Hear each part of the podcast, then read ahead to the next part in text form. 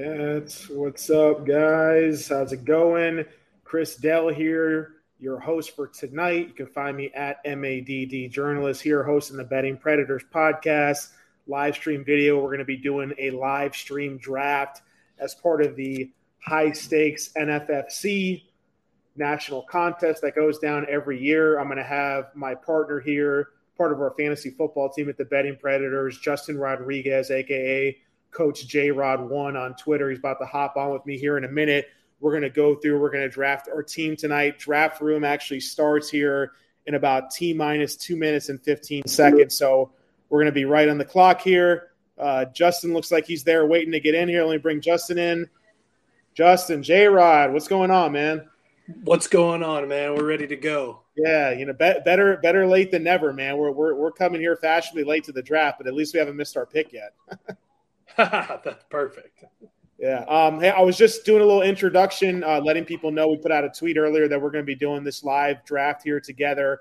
Um, basically, just get an uh, kind of an insight for people. They hear us giving out our fantasy advice, our rankings, our strategies, kind of seeing how we process things and go from round to round in real time. Uh, with the NFFC, if people aren't aware, it's basically a national tournament. Uh, they break it down by league. You can do it's basically like ten man leagues. Uh, you come in first or second place in your league, you win money. But then if you come in first or second, you also get a free ticket into the national contest at the end of the year, uh, where you have a chance to win some really big uh, amount of uh, prize pool money. So that's what we're doing here. FFPC is another one. Uh, they, they do another tournament here. Uh, so we wanted to get in at least one of these, you know, mid-level, high-level stakes uh, drafts. We thought it'd be a little bit of fun uh, and scratch the uh, scratch the itch, so to speak. And more action, the better when it comes to the the last week before uh, before football. You know. Yeah, absolutely. And the biggest thing here with this is that you're actually going to see what we're going to do in the process. A lot of people talk about things, but uh, you really got to be about that action, boss. Yeah, hundred percent, man. Um, so Justin, just real quick, how, how many drafts have you done so far to this point this week? Uh, so money drafts, I have eight money drafts that I've been in, whether that be with personal friends or random leagues that I sign up for. As far as mock drafts, uh, uh, it's tough to find a good mock draft these days, but I would say well over a hundred, uh, over hundred the last three weeks, easy. there you go. There you go. Yeah. Yeah, man. I'm, I'm pretty much uh, in the same boat with you. Uh, let me actually go in because our, our draft room is going to be open in here. We've got pick number nine out of 10 in this league here. It's full PPR scoring. Um, the only difference in terms of the starting lineup is that it's uh, pretty much a standard lineup two running backs, two receivers, um, uh, one flex spot, and one tight end spot. So, unlike FFPC, which is tight end premium, uh, we're just getting the regular one point per tight end scoring here. Let me figure, I'm just going to have to share my screen here for a second. Um, give me one second here. Let me do this pressed up against the clock. Let's see. Yeah, no worries. And I think that it was great. You know, I talked to you off off air here that you know if you're not in that one position, I really like being at the back end. I think that's super valuable. I hate kind of being stuck in the middle where you feel like you're forced to go with a certain player. Um, the front or the back gives you tons of flexibility throughout the rounds. Uh, you know, to kind of close that gap in between picks. Uh, to be honest with you, I know some people might feel differently, but I really hate that five spot or that six spot, and whether it's ten or twelve man leagues. I know it's consistently the same amount of picks in between, but I also I, hate I hate just trying to predict what people are going to do down the draft board. I really like being at the beginning. Obviously, you know who you're going to take there, and then I like being at the end because then I know nobody's going to steal them for me, or at least there's less chance of that. So I'm excited that we got towards the back end. To be honest with you. Yeah, no, I, I agree with you 100. percent And uh, just we, we, we might have to make these two picks here without setting our, our screen because I got some system preferences right now that are blocking me from sharing my screen. So we're, we're, we're going in blind here, man. I'm not, I thought we'd be able to do this pretty easily, but for some reason I'm having issues with this. Uh, yeah, let me let's let's get our. We're at pick five, so let, I'm to go through the top guys who have been taken off the board right now, Justin, and you can kind of just let me know, you know, your overall thoughts uh, in terms of you know how we're seeing the draft play out and how we want that to kind of, you know, basically determine our strategy as we go round to round.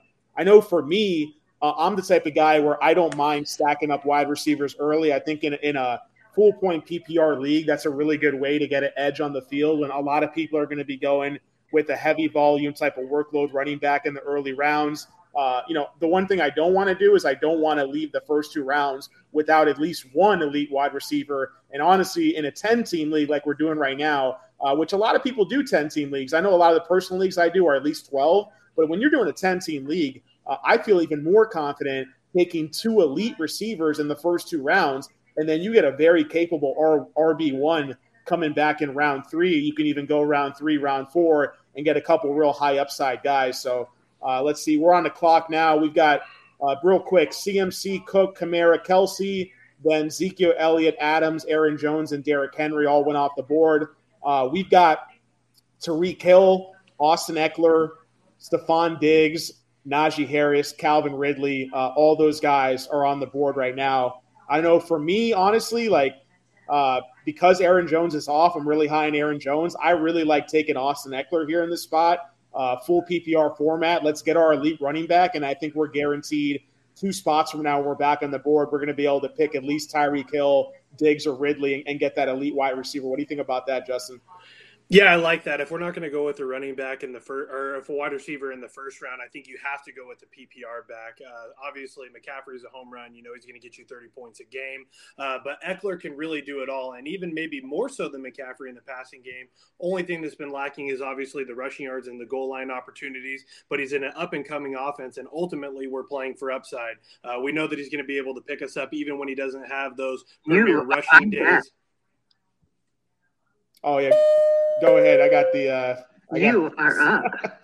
there you go. There you go. We're up. No, that's okay. I'm just saying there's there's gonna be there's gonna be bad days rushing for Ekeler where he's gonna pick us up, you know, six for sixty and a touchdown and maybe only 30 yards rushing, but that's what you're looking for in a running back, especially in full point PPR. So, so for me now, we're at the we're at the turn. Uh, we got you know Najee Harris is still there, Antonio Gibson's still there, and then we got Darren Waller, we got Stefon Diggs, we have uh, Calvin Ridley. To me, Diggs or Ridley are like two and three neck and neck in my rankings. Uh, I, I kind of want to lean Diggs here. I don't know if you have a preference or you want to go Diggs because he's obviously the best receiver on the board at this point. Unless you want to go Najee or Calvin well, Ridley. I don't like Najee just for the fact of you know we're now we're putting so much stake into our running back between it's Diggs or Ridley. You know the floor that you're going to get with Diggs. He is a little bit banged up right now, but can he excel past what he did last year? I'm not sure. Can Ridley? I think Ridley could be the number one wide receiver in the NFL. So it depends on really how you want to look at it. It's a coin flip for me. Um, I have no true preference, but uh, I don't think you can go wrong either way. Yeah, no, I'm, I'm with you there. I, I, I went the safe route here because we're pressed up against the clock. We got 60 seconds each pick, and I'm now now we got some time in between. I want you to kind of take the horns a little bit, uh, Coach J Rod, and uh, just talk about now that we have, you know, we we might have the the the, the top uh, reception getter at wide receiver and at running back. We got Ekeler and Diggs to start off, and I, I hear you with Diggs, but my, my reason for optimism with Diggs is that uh, I think he can easily repeat the touchdowns he put up last year but I also think you add in an extra offseason that he didn't have with Josh Allen last year. And when you look at the way the Bills came out in their final preseason game, man, like they were, you know, they kept Brian Daboll. Like I don't understand how that guy's not a, not a head coach. That that's another story for an, from an, uh, for another day. They're running the offense, but man, if, if they have him running the offense and they're going to come out throwing like they did last year, like I, I just think it's all systems go for a guy like Diggs, who's like second year with Josh Allen. I don't think there's any reason for those guys to, uh, to take a step back. So I, I think you, you, could see that ceiling there uh, for a guy like Diggs. And, and, it is possible that Ridley could fall somewhere in the third round, too. So I, I want to just get Diggs under our belts now. And, and I'm still willing to go elite wide receiver with one of our next picks coming up at the 3 4 turn. Yeah, absolutely. I think you know Buffalo threw more than anybody in the NFL last year, and um, I heard a couple things out of their coaching staff in the offseason. You know, some reporters were kind of grilling them. Well, are you going to run the ball a little bit more? Do you want to be a little bit more balanced of a team? And they said, absolutely not. We just want to run the ball better. We don't want to run it more. We want to run it better. You don't pay a quarterback that kind of money and Josh Allen to run the football 50% of the time. And you definitely don't bring over a receiver like Diggs uh, to run it more and more. Uh, I, I, really think that Buffalo is uh, at the top of the AFC as far as uh, teams on the rise, and they're going to be challenging Kansas City for a really long time. The coaching staff that they have there is absolutely amazing. Um, and I think Allen is just going to continue to get better and better, obviously, um, because of what he has in Diggs. Diggs is his go to to, uh, Mr. Reliable. And uh, I don't see them stopping anytime soon, that's for sure. So that's why I love the pick with him, just because you know you're going to get the volume. If he's on the field, uh, Allen has no problem peppering him, and and, de- and opposing defenses know that he's going to get peppered, and there's really not much they can do to stop it.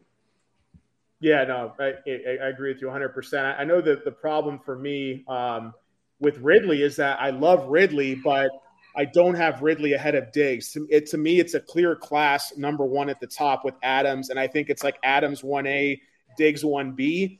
The difference for me in terms of being like quote unquote bold with my rankings is that I have uh, Ridley ahead of Tyreek Hill.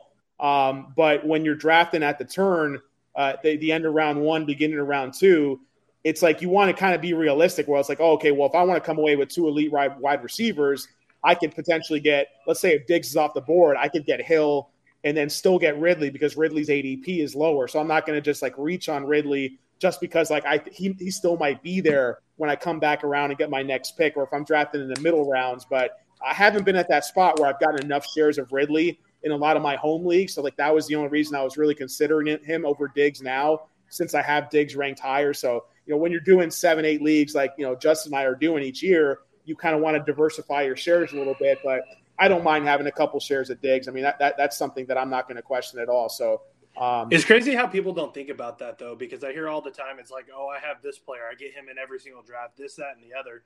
It's amazing that when you do this in a semi-professional way and you have a lot of money on the line, how you do diversify those picks. You know, you might have a first three drafts where you get somebody like I don't know uh, Alvin Kamara with the third or fourth pick, and then you get into another draft and you said, well, I already got three shares of him, so maybe I want to go Ezekiel Elliott or so on and so forth. And I really think that's something that's really not talked about with people who played extensively and not are just and not are they're just not tied um, to their one or two personal leagues. So that's a great point.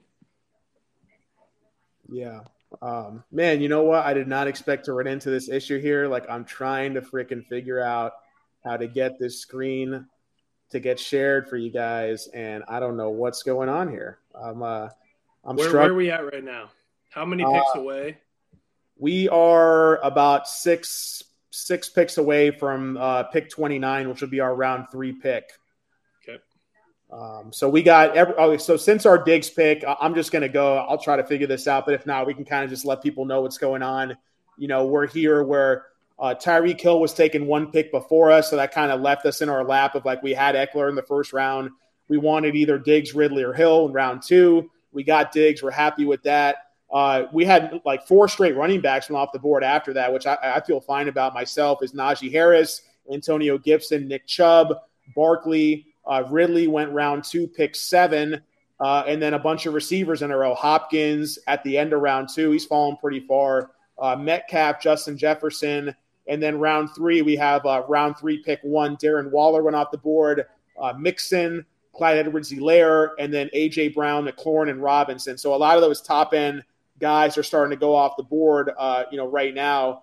Um, being that, you know, we're in this position, the actual NFF, the NFFC rankings have uh, Patrick Mahomes, believe it or not, as the highest ranked guy off the board. Uh, you know, if we had Tyreek Hill, I would consider it, uh, but we don't.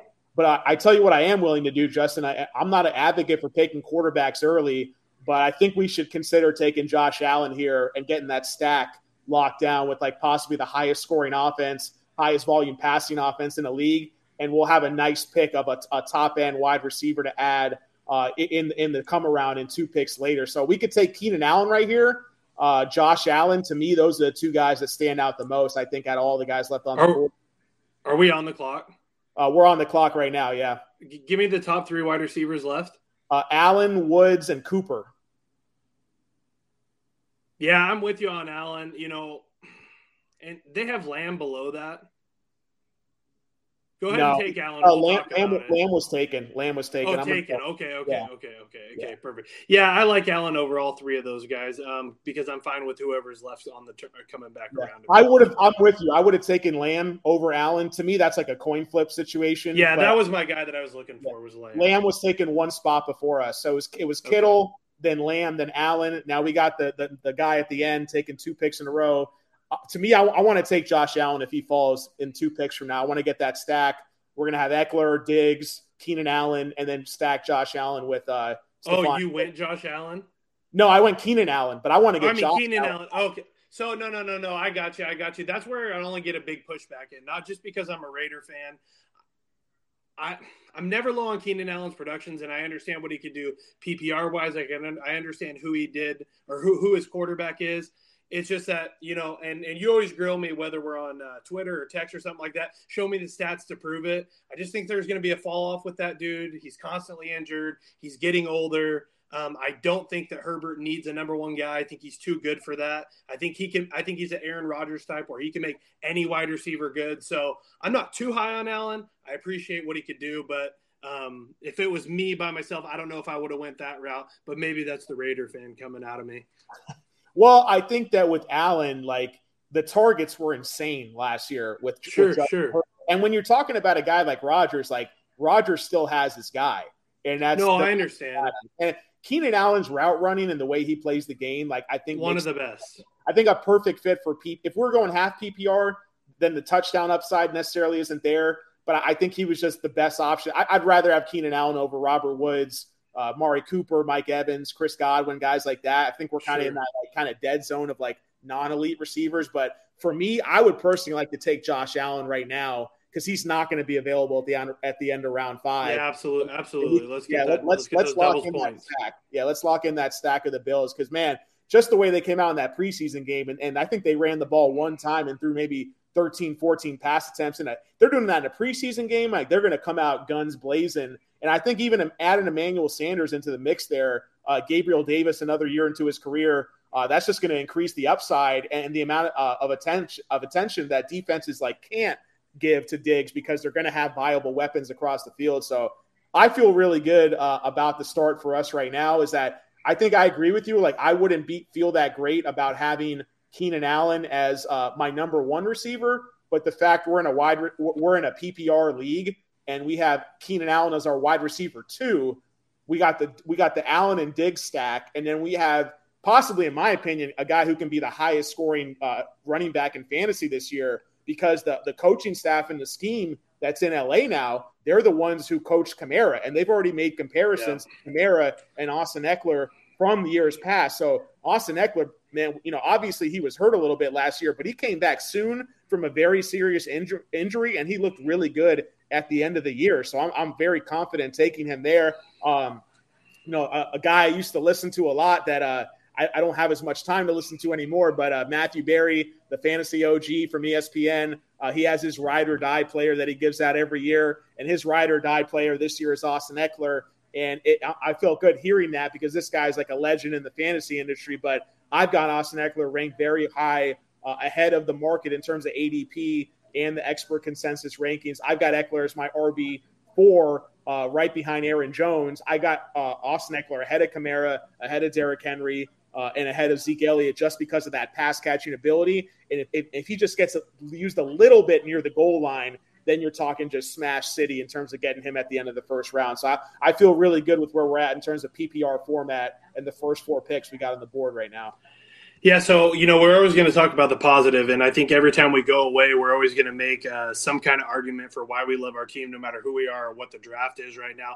I will say the downside that I'm looking at our team is that we're heavily invested into two teams, and that means on the Los Angeles Charger side, when one person's scoring, it means the other person isn't. So that's something that I always look at strategically, at least um, when I'm building my teams. I don't mind buying fully into one team. Two teams sometimes could be a stretch, but obviously you can't argue the talent um, with Kamara and Keenan Allen. Uh, I mean, not Kamara, sorry, Ekeler and uh, Keenan Allen. So I'm, I'm really okay with that there. Uh, with the maybe uh, second to last pick, we got to throw in Herbert just so that way we can fill up a bye week stat sheet um, and make sure we get all three of those guys. For some reason, if the Chargers and um, Bills have the same bye week, I think we probably shouldn't even set a lineup. Yeah, no, no, I, I agree with you there, Ned. And that's the thing. I don't want to pay attention to bye weeks too bad right now because that's no, no. It's just I was just yeah. being sarcastic with it. Yeah, no, but it, it, it, it is funny that the two teams we've invested in both have the same bye week. But you know what? Do I they? That, yeah, they do. It's they're both oh, in wow. week seven. Yeah, so let's. I think maybe we should maybe be cautious about drafting Herbert because we don't want our top two uh, quarterbacks. Well, no, no, now we don't. No, yeah. I was but, just joking about that. I would not mind. Uh, I want to keep our eye on a couple of guys. The target is um, uh, in terms of team stacks overall. Uh, for me, like once I take one of these elite guys early, uh, I want I want to look in the in the middle to later rounds. Like I want to star. Right, I want to go through the list of players right now, and I want to star Mike Williams uh, for the Chargers. Uh, I want to star uh, who we talking about for the uh, for the Buffalo Bills. I, I want to star as a late late pick, uh, Manuel Sanders.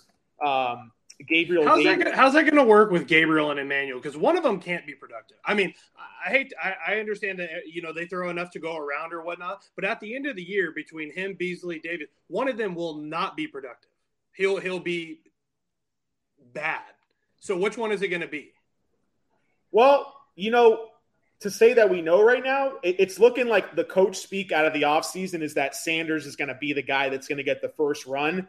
But keep in mind that like Beasley's another year older himself, and he has the whole like anti-vaccine issue going on that maybe could come back to bite him in the end, or maybe who knows, maybe uh, force him to miss a couple weeks. Um, Gabriel Davis, a second-year receiver that showed his flashes last year, so I don't want to just give up on a guy like that right away, even if. But the thing is, the price you have to pay for Gabriel Davis is going to be so cheap where like you're really not risking that much to like try to guess at that situation. I think that if these are guy that guys that fall to us in like the super late rounds, then you know we're talking about a Bills passing game that could set records in the NFL this year. And if we have like a triple stack between Diggs, Allen, Sanders, and Davis, or at least one of those two guys with Diggs and Josh Allen, like we have, like that could be an extremely high ceiling lineup from week to week, especially in the right matchup and in the right game script. So I'm all about like taking the value there, like whoever's kind of left on the board if we're in one of those kind of dead zone spots where we're not really feeling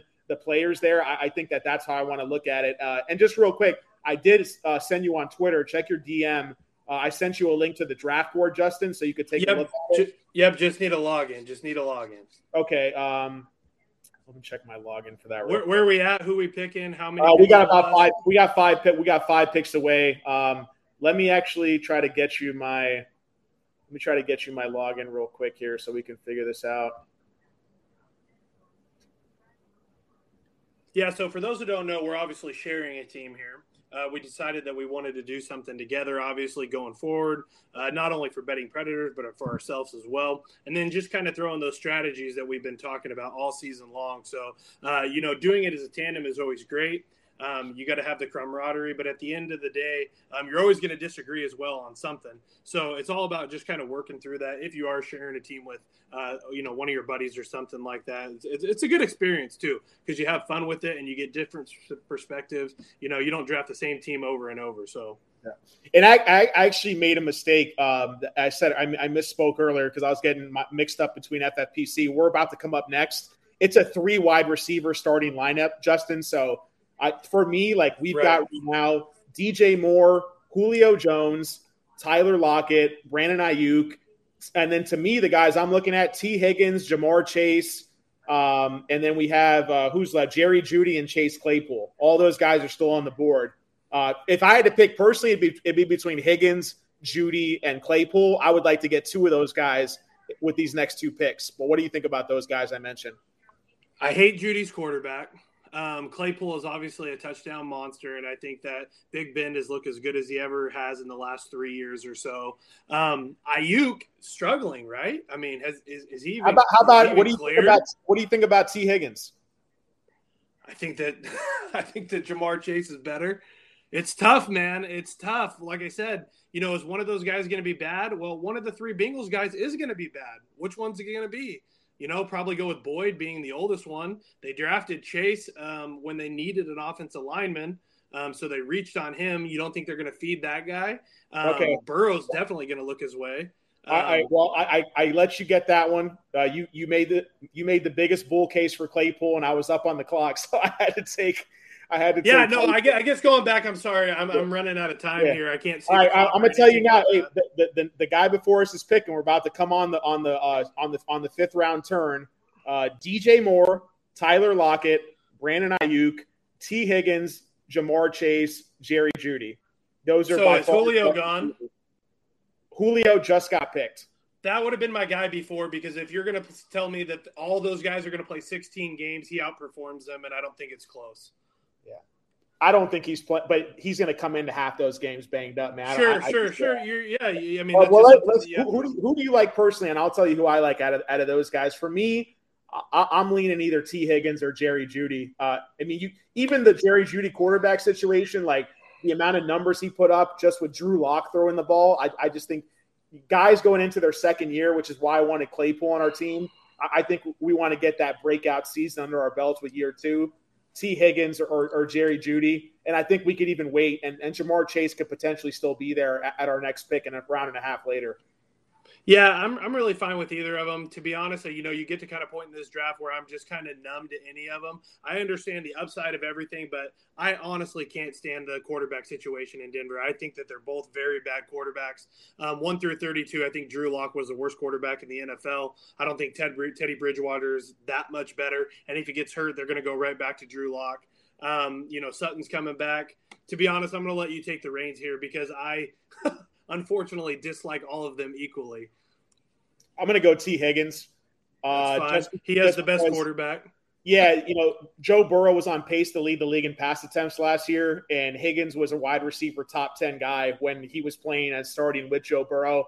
And I think Chase is going to have a little bit of a learning curve, but we've seen multiple players on the same team be top 10 receivers and offenses before. And Tee Higgins is a guy that showed what he could do as a rookie and he's got the rapport with Burrow already. So I'm more than happy going back to Higgins. And, and again, I, I think that what I would consider doing now is uh, getting the if the value falls to us in round six, we can get either Ja'Marr Chase or Tyler Boyd and and soak up two of the top three receivers in, but possibly the highest you know volume passing game in the NFL. So I'd be more than happy having that double stack as like a flex uh, slash right. but that's option for us. The only thing is now I think we're in three stacks. Um, one with a very bad team, which actually benefits us because the Bengals are going to be behind quite a bit. Um, they should be throwing a lot. Um, I guess it really depends depends on who's on the board there. Um, I, am not I'm not too sure. Uh, yeah, no, yeah. Well, let's see what happens. Right now, we're about a round and a half away. Um, why don't you uh, give me your thoughts overall with just uh, the rankings of like who you're considering that hasn't been taken. We got DJ Moore. I wish I could see the board. Yeah, I know. I'm, I'm gonna. Part. You know what I'm gonna do? Uh, why don't you give me your overall thoughts in terms of uh, okay. who you want to target at tight end? Because let's kind of recap our podcast that we did the other day, and I'm gonna try to get sure. you these logins here. I know we're doing stuff on the fly, so appreciate everyone. Yeah, no doubt. Here. We're, we're trying to. I don't know what tight ends are off the board. Obviously, like I said the other day, I like Hockenson. Uh, Detroit's going to be one of the worst teams in the league. I know he has a poor quarterback as well, but they should be throwing in an extremely large amount. Um, there's no wide receivers in that offense. Um, he should get close to 10 targets a game, if not more. Um, he's truly their only weapon in the passing game. Um, I love what Pitts could be. Um, I know the statistics that go against rookie tight ends. Um, I think this guy is absolutely a physical freak. So I don't believe any of those statistics about previous uh, tight ends. Um, so those would be my top two guys. Um, if it's not those two, I don't mind waiting way down the board with guys that we talked about um, uh, uh, last week. I, it looks like I got the uh, stuff that you're talking about here, so I'm going to go ahead. Yeah, try that. Try that login. I, I hope it works, man. I, am uh, yeah, no worries, no worries. Well, we still got Ja'Marr. Me, I'm just going to start talking as you try to do that. Just let me know if we need to try a, a different password or something like that. But uh, TJ Hockenson's the top tight end on the board. He's actually fallen pretty far. Uh, his rank is number 57, ADP 58.4. So he's fallen about five spots behind his ADP in this draft here. Uh, I mean, if he makes it to us at pick 69, I, I definitely wouldn't mind taking a TJ Hockenson, a Hockenson in that spot, uh, or maybe another wide receiver. Um, I would consider at this point RB2, viable RB2 for me. I'd be looking at uh, Chase Edmonds and Trey Sermon, even uh, Raheem Mostert in case you miss out on Sermon. But those two guys, I think we have a chance to get here around round six and round seven to kind of solidify uh, a solid RB two spot. But I, I still don't want to stop attacking wide receivers at the same time either. So right now we've got we've got you know we got four very high end wide receivers with upside. We've got our RB one with Ekeler. We've got Allen, possibly the highest scoring quarterback in fantasy this year. Uh, so I feel good about the start in terms of our format. Um, what are your thoughts on running backs? Uh, well, Trey Sermon just went, so it's Edmonds. Uh, Mostert just went after Sermon. So we got. Were you able to log in, Justin? Uh, trying. Okay. Trying. We got uh, top guys on the board: Ja'Marr Chase, T.J. Hockenson. Are, are we up? Uh, we got three uh, three more picks to go. Okay.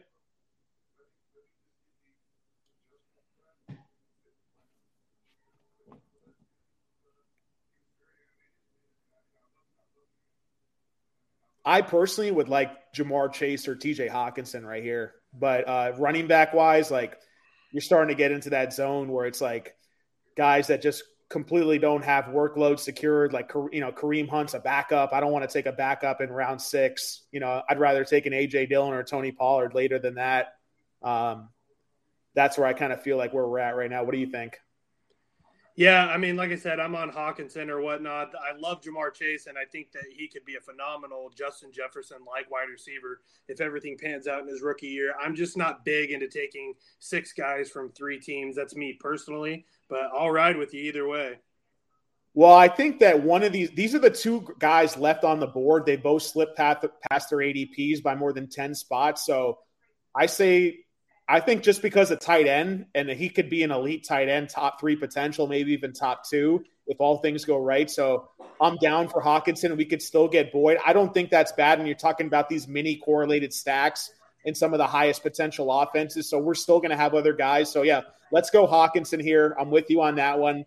I think we're getting an elite tight end at an extremely cheap value all the way at the end of round seven. I've never seen Hockenson fall that far in a draft so far. So especially in a ten, it's probably just because the injury early. Yeah, I mean, th- there's nothing that I've seen out of camp that that's going against that he's not going to be there and be ready to uh, play and contribute. But uh, maybe that just gives us the discount there. Absolutely, and I'll take it all day. Yeah. I mean, he could easily. I mean, obviously, I know we're dealing with Kelce and Waller, which are pivotal parts of the offense for both of their teams. But there has to be a case made that he could be receive the most targets in the NFL if he plays all every single game. I mean, they're bad. They're going to throw it constantly, and he is the only weapon in the passing game. Yeah, no, ex- exactly. That, that that's the thing is that you know you got Tyrell the Gazelle, former former Raider over there. You know, he's the yeah. wide receiver. If he's the wide receiver one, then man, TJ Hockenson really is the wide receiver one. So we're getting a, a team that's going to be trailing a lot uh, we saw Jared Goff with a tight end in his offense that was featured. He made Tyler Higbee look like the next coming to Travis Kelce for a hot second there a couple years ago. Uh, Hockenson has more talent. He has better draft capital than Higbee, and he's shown those flashes before. Uh, I, I, think that's all systems go for Hawkins. He's not a guy I'm going to reach for in the fifth, sixth round, but man, he falls at the end of the seventh round. I, to me, I just that's what I'm talking about. Take the value where it falls. Like I, I don't think I, have never seen Hawkins Hockenson available available at that type of price. So um, I wind up taking Chase uh, with the with the next pick because he was still there too. He was like 15 spots below ADP. You even said it yourself. You like Chase the most, and I don't think it's bad. Yeah. those those two guys, we Ja'Marr Chase profiles as like the most uh, athletic and skilled wide receiver to come out of college in a long time. And now we're just letting like a media narrative of a couple preseason drops get in our way. I'll, I'll, take the discount on that and I'll fade the media and public narrative on Chase because Chase is on our bench right now. He's given us depth. So on a bye week, if he comes in, like you could have a viable top 20 wide receiver coming in off your bench or to replace an injured guy. I, I think that we have a really solid start at, at the wide receiver position with those guys, all upside, but also present very solid floors in their offense as well with both catches, targets, uh, as well as touchdowns too. See, that's crazy to me because obviously, you know, just speaking from the average narrative, uh, we talked about the other day, or at least I did, how, you know, we're playing for first or second place. I'm not playing for fourth or fifth. Even going into week one, I don't buy the narrative. Ja'Marr Chase is Joe Burrow's boy. He's going yep. to overthrow to him.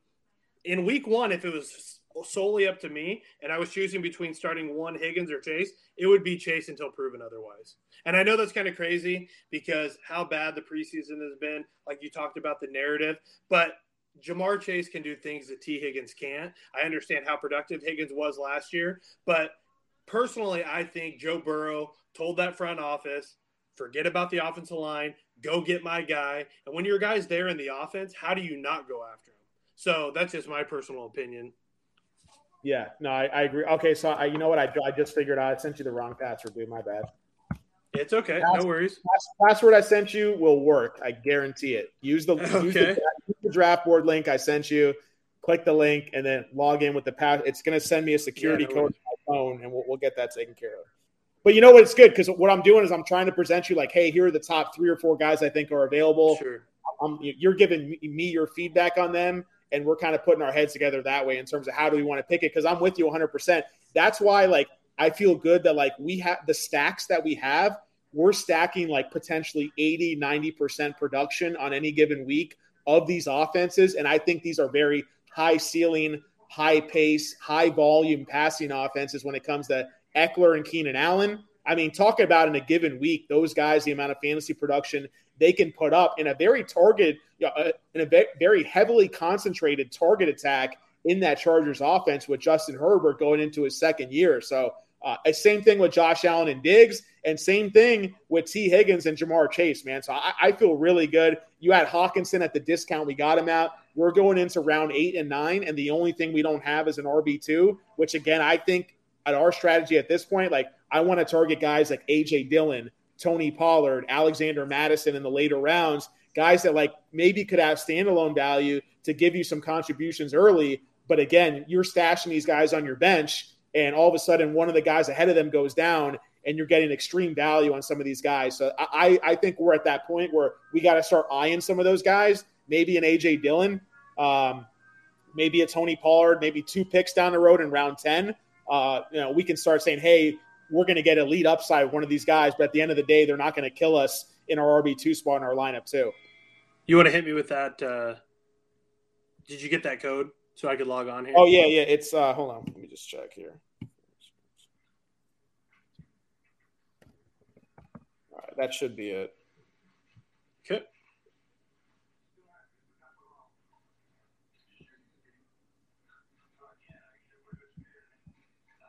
All right, we're about we're about seven picks away from our pick eight. Wonderful. Finally on the board here. All right, there you go. There we go. So I'm just now finally looking at the roster. Claypool, Allen Diggs, Ekeler, Hockenson, Higgins, Ja'Marr Chase. Are you and you're looking at just the draft board right now? No, I'm looking at our roster there. So okay. now, so now, so now I'm looking at the so now I'm looking at the draft board with with who we have coming up. Can you? Oh, you can see, see, the available players though, or you can see that. Yeah, yeah, I can see okay. the available players. So like every time, and I don't know why, and I just look this. I want to get your opinion on it. So every time I see DJ Chark, I just think of how many bets that I made that uh, Marvin Jones is going to outscore him. So. For some reason, uh, uh, our, our boy there uh, loves Marvin Jones. I don't know about you, but let, let me you tell me, and I'll tell you. We got three picks coming up before us before we're back on the board. I'm looking down in terms of ADP and trying to stay within a range where I think we can get an early guy and let another guy fall to us. But to me, the guys I really like at the top of the board in terms of ADP right now, uh, Jalen Hurts, week 14 by, could be quarterback two behind Josh Allen this year. I firmly believe that that's within his range of outcomes.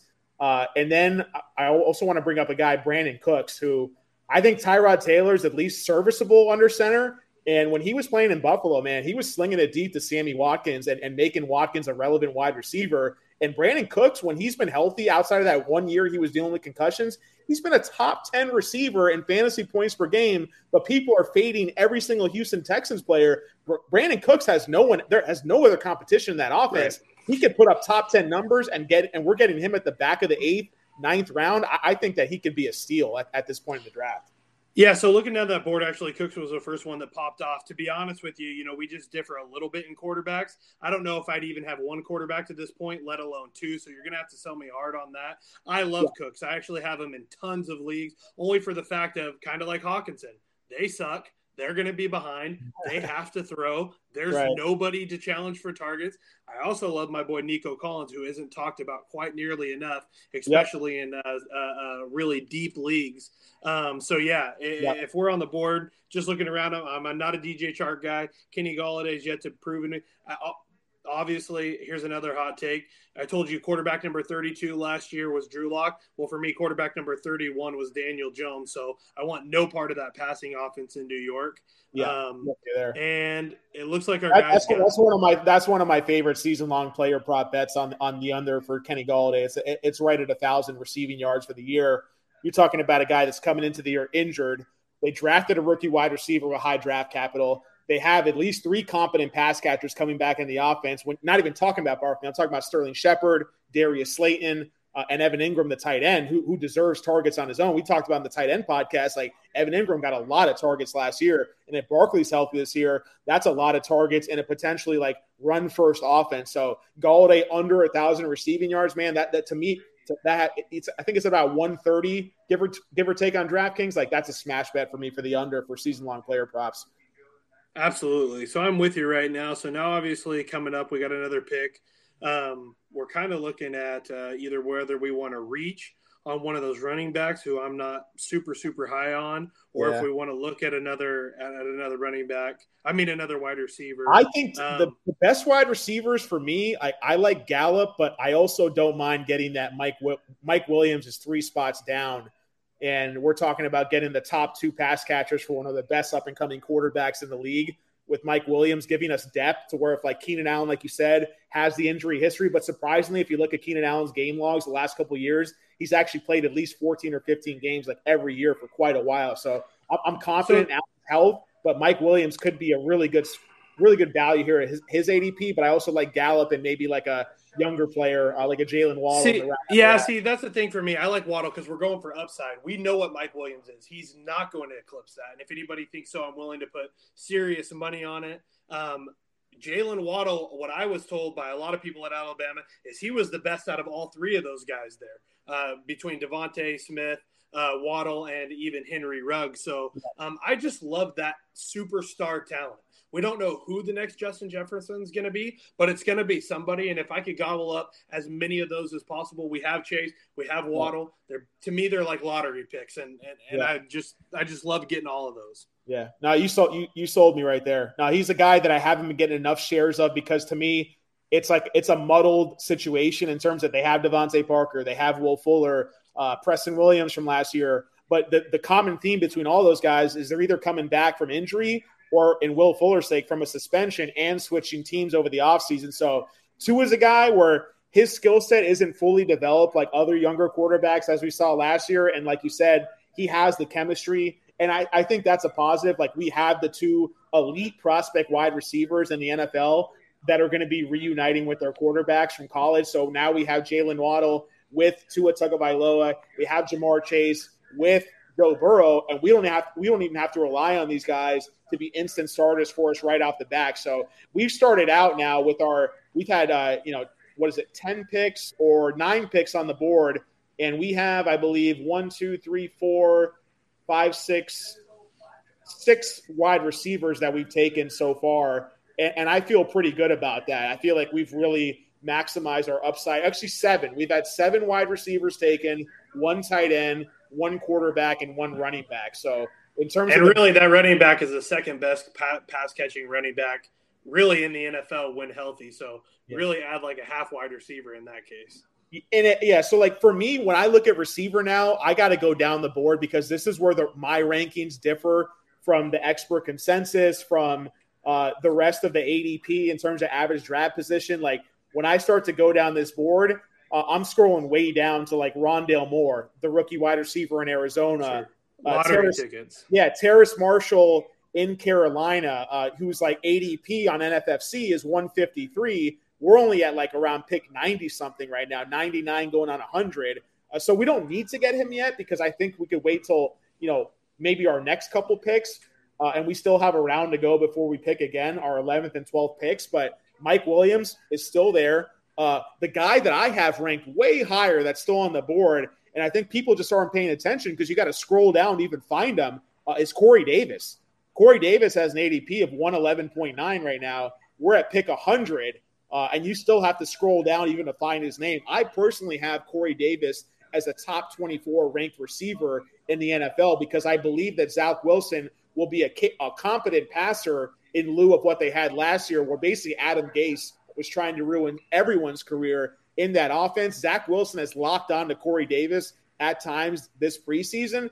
And when you look at the history of like the new coach coming in, new locker room culture, then you add a, a, a capable, talented quarterback who's coming in. He's going to look to a veteran like Corey Davis now, where a lot of people don't don't like Corey Davis because he was a bust early in his career, but this guy came in with big time college pedigree uh, but he had a really good year last year. He actually equaled AJ Brown in targets, in catches, in yards, but it was just AJ Brown obliterated him in the touchdown department. So I think you have a huge value on Corey Davis at this point. But I also don't hate trying to get our RB two uh, situated here with, with taking a couple of those high upside backup running backs as well.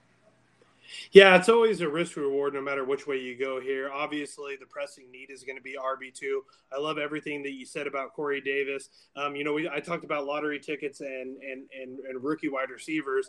I truly think, and, and, and I wish I could play some money on it, I truly think that Terrace Marshall might have one of the biggest upsides, um, not just only off of talent, but situation. He's brought in there. He understands the offense with Joe Brady. He's immediately inserted into the slot. Um, I don't think that Sam Darnold is going to just be the superstar quarterback in year one in Carolina, like some people might project him out to be. But they signed Robbie Anderson. I don't think that they're going to be able to pay DJ Moore and Christian McCaffrey and Robbie Anderson and so on and so forth. And I think they're going to start to really groom Terrace Marshall in that slot position. And, you know, when Sam Darnold's seeing ghosts, who's he going to get it out to quickly? Obviously, the short intermediate routes. I love the upside of Terrace Marshall. Absolutely love it. Just because of the familiarity um, with Joe Brady and that offense. Uh, they're going to be behind in some games, and I think that um, I've seen in the preseason he's obviously getting a good amount of looks and a good amount of targets. He seems comfortable um, in what he's doing. So uh, I, I, love guys like that. Rondale Moore was handpicked um, in uh, Arizona. Um, I love what they're going to do there with him. They kind of see him as a gadget guy. Um, so, um, like I said, those young guys are always obviously appealing to me, but Corey Davis won me a lot of leagues last year because I remember I think it was maybe like week 14 or 15. Well, and not, not, uh, not, to, not to cut you off, Coach J. Rod, but Corey Davis is gone. So let, us let's, let's not talk about Davis anymore. Somebody was somebody was watching our our our, uh, our live stream. I know. Well, here real quick because we're, we're coming up on the clock soon. The running backs available are Zach Moss, James Conner, and then Devin Singletary, and then we get into like PPR backup backs, third string, uh, third down backs and backups like Mattison, Gio Bernard, J.D. McKissic. So, so honestly, let me ask you. Let me ask you something here, and I hate to cut you off here, okay? Yeah. But and, and I'm a Raider fan. You see the flag behind me here. But the biggest downfall in this offseason has been the demise of Josh Jacobs. Oh, they don't trust him. They're bringing in Kenyan Drake. They're doing this, that, and the other. He doesn't play every single game. Josh Jacobs finishes running back number eight.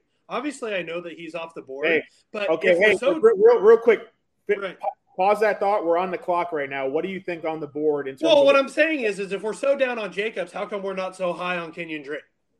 You can't because have one I, without the other. If, if, they're gonna, if they're gonna, I was already down on Jacobs last year. If they're gonna split things, then I'm, I'm just down on the. They're not gonna split things. Kenyan Drake is a joker wide receiver, and he'll be used as that. He'll get zero goal line carries as long as Jacobs is healthy.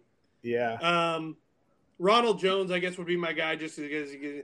Uh, what, what, what about what about Mecole Hardman or, or Elijah Moore or anything like that? Uh, I mean, I think those guys could be available next time around. It would be Jones for me, but it's up to you.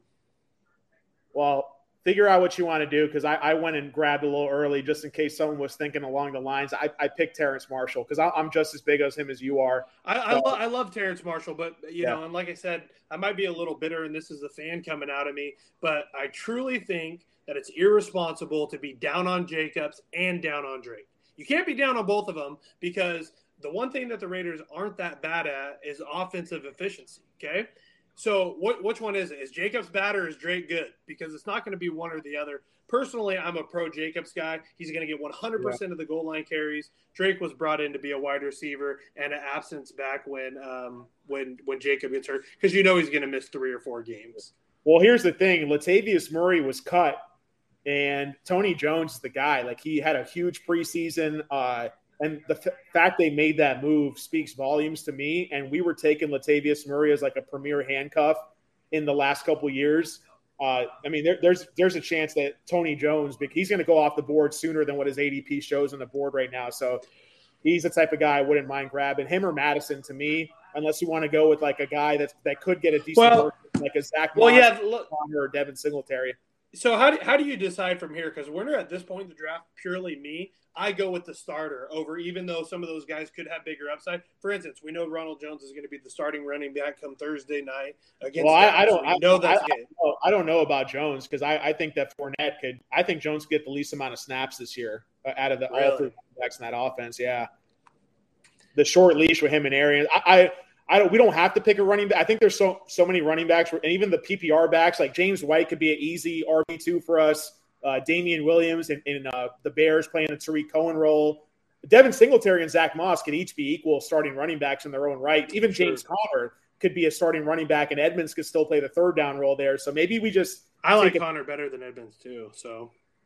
Yeah, I, I would say maybe at this point we take a Zach Moss or James Conner, unless you just want to go receiver and grab another Rondale Moore, Elijah Moore. Well, your boy Mike, your boy Mike Williams is still on the board. Yeah. You know what? Fuck it, Mike Williams, man. I hate this team because I hate the Chargers. I hate the Chargers you hate them, but you but you want to love them though. That's your that, that's your that's your inner fandom coming out and trying to bite no, you. No, I know, I know. It's the best thing because when they're lighting up the Raiders on Sunday, at least I'll have some rooting interest in their wide receivers. That was the thing that I like that I used to do early in my fantasy playing career. Is I'm a I'm a Bengals fan. I actually forgot to put on. I got to put on the hat now for good luck for the rest of the draft. But let's go, Who Dey. Let's go. By Bengals. the way, my my boy Uncle Dave. Shout out Dave Essler. Find him at underscore Dave underscore Essler. Uh, he said to actually text me today. Said, Coach J Rod, I'm so glad you don't wear your hat backwards. So I got to keep it forward for my uncle there. Hey Dave, come on! What you what you want to do? I, I got to twist around. Maybe a little classy. That's, a, that's an age disconnect. See, now you look like you're a first round draft pick. oh man, yeah. Um, all right, so let, let's let's now let's let's strategize a little bit here. I, am I'm, sure. I'm a backwards hat guy because I you know what I got a big head. Hey, you do you. Hat, backwards hat feels like it makes my head a little bit smaller, so that's my strategy strategy in terms of live stream here. Maybe if it was a podcast, it'd be different. But um, we're, we're, like we're I think our wide receiver heavy strategy. You this is a full PPR league, and you have to start three receivers, and you can start four receivers because we have the flex. So the fact that you you you can potentially be starting four receivers every week as opposed to just two running backs. Uh, I think our receivers are like locked in, even though I still wouldn't mind taking an extra one or two. Um, and 16 bench spots. That's probably going to be yeah. the rarest form compared to what people play in normal. That's another good point here that I didn't bring up earlier is that the amount of bench spots we have in this league, like we have a lot of depth to fill up. And look, I mean, we have we've drafted not even what are we next pick's going to be halfway through the draft for us. So, right. um, and all those I think for me, like this is like at this point, like I'm looking at guys like you talked about uh, uh, the other night, the night, other night before we did our tight ends podcast. Justin is a guy like Kenneth Gainwell. Um, I'm looking at this. I, I want to look at the PPR backs right now, and to me, you got Nyheim Hines on the board, J.D. McKissic, Giovanni Bernard, James White, Kenneth Gainwell, Damien Williams. Like all those guys could be like the featured third down, long down in distance getting high targets in those offenses. I like James White way better with Mac Jones under center. Giovanni Bernard was brought in specifically because Tom Brady wanted another James White type of running back in that offense. And that's why I'm not so high on Rojo or Fournette, because if anything, those guys are going to split the early down work, and then Gio Bernard is just going to get the third down work. So I don't want to really touch a, a three running back situation. But I'll tell you one thing that I do like at this point uh, the hype around Rhamondre Stevenson to me is legitimate because when you look at the Patriots overall, uh, they wound up trading Sony Michel, and there's no guarantee that Damien Harris is going to be the featured work uh, workhorse running back in that offense. And Rhamondre Stevenson maybe was the running back of the preseason in terms of who broke out the most as a rookie. A decent draft capital spent on him in terms of a third, third round, fourth round pick. So I wouldn't mind going with him unless we want to uh, go two running backs here, we can get Zach Moss, James Conner, Devin Singletary, maybe Alexander Mattison, or uh, Rhamondre Stevenson. I think is going to go way above his ADP. So he's the guy that I really like uh, getting in the 14th round. Yeah, so it really depends on how you look at it. Like you said, um, whether you want to go floor or upside. Obviously, with the amount of reserve bench spots, we're going to have plenty of opportunities to take those guys who could take over offenses, um, who could emerge uh, via an injury. Um, in my opinion, I think we just go with the guy who we think is going to get the most amount of work week one, and that would be my pick. Um, looking at guys like that, I still have to believe that James Conner is going to be the regular yeah. down back. He's going to get yeah. the goal line carries. Um, I know that obviously he won't be involved in the passing game, but um, another guy that I don't see you have checkmark here that I truly do love. He's been peppered all preseason long. They're going to be bad. People think they're going to be good for some reason. Jacksonville's going to be terrible again. I love Marvin Jones. It seems like. Okay. I, I, just love him. I, I, just think every time, I mean, him and uh, Laviska, but I think that they're going to be, I think they're going to be comparable as far as stats wise. We talked about Higgins and Chase. I think there's a greater chance that Marvin Jones is the lead receiver in Jacksonville than there is the T. Higginses. And I know that sounds crazy, push me out on a ledge, but um, that's just how I feel. So, um, no, I wouldn't. I wouldn't uh, be surprised. I wouldn't be surprised at it. They brought him in for a reason, just like the Jets brought in Corey Davis for a reason, and, and different guys we're talking about. I just don't know if the, the upside is going to be there because you have Chark there, uh, you have Laviska Shenault, who I'm very high on as well. Um, so, I mean, I, I, think he's a solid pick at this point of the draft. I, th- I think I, I, agree with you that if James Conner still here in round, we're talking about a round 13 pick of James Conner. I, I, think that's pretty solid value to where like he's not a guy I'm targeting, but man, like you know he yep. could like he could be the guy that's going to get the goal line work because Edmonds is fragile. Like who knows if Edmonds is going to even last that long? So if, if you're cool with that, I say we grab James Conner. Yeah, and and I'm a little nostalgic here. Call me uh, spiritual or whatnot. What James Conner has overcome and um, yeah. what he did in Pittsburgh. Then they kind of gave up on him, and now he's kind of in a prove it year. So um, yeah. I love the pick. And honestly, because because our rosters are so deep, and maybe just having that that uh, kind of comparable upside, uh, we still have Trevor Lawrence on the board, and also Justin Fields. Man, like if we just go ahead and take, we got a lot of guys we like down the board at running back and wide receiver. Uh, I, I, feel like Justin Fields would be like a massive upside pick for us off the board here, where not only could he fill in on a bye week, but if anything ever happened to Josh Allen, Justin Fields is going to be the starter sooner rather than later. He's going to provide massive upside at the quarterback position because he's going to run the ball on a Lamar Jackson, Jalen Hurts type of level. So honestly, for me, like I, I think I, I would lean strongly towards taking Justin Fields with our next pick. Yeah, I love Fields. Um, obviously, if you don't get somebody like Fields, which you know they're the Chicago Bears are just playing a game, and I don't understand how Nagy has the leash to play this game. Justin Fields is the best quarterback in Chicago. Um, I don't like this whole wait a year type thing. Obviously, people are going to throw out the Patrick Mahomes example, but Andy Dalton's time is over. You know, I mentioned, oh, my time is now this, that, and the other. Justin Fields is the best quarterback in Chicago. I thought he was the second best quarterback in the draft behind Lawrence. Um, I just think they have a really difficult matchup week one, and uh, LA is going to gobble up um, uh, the red rifle. And I think by week four, Fields will take over. So I love that as well. Uh, well, that's what I did. I, I, went in and took Fields.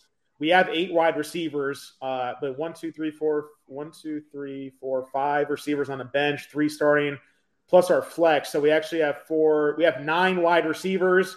We have one quarter, uh, one tight end, and then we have now two quarterbacks and two running backs. And I think that man, like, when you talk about with Conner again, like I have Edmonds ranked really high but the the fragility, like how small he is, the running back, like I don't know if he can handle a featured workload in the NFL. And they just might be better off keeping him in that kind of electrified, you know, pass catching position and rolling that offense there. So for me, uh, I agree with you, James Conner at that price. Like we basically got James Conner for free, and if he's getting the goal the goal uh, goal line work and even early down work in one of the maybe highest pace, highest scoring offenses in the league, I, I think we got an absolute steal there. And maybe maybe his struggles last year were tied more to just the inefficiencies of one of the worst offensive lines in the NFL in Pittsburgh. So I, I am really happy we got Conner, and I still want to now start attacking some of our RB two depth because we still have you know Devin Singletary on the board, J.D. McKissic, Nyheim Hines, um, Kenneth Gainwell, Damien Williams. I really want to get a Rhamondre Stevenson or Tony Jones because Tony Jones is the new Latavius Murray. And let's not forget about a couple guys down the board. To me, Ty'Son Williams with the Ravens. I know the Ravens just signed Le'Veon Bell today, but Le'Veon Bell is like a break, you know, break glass, an emergency type of situation.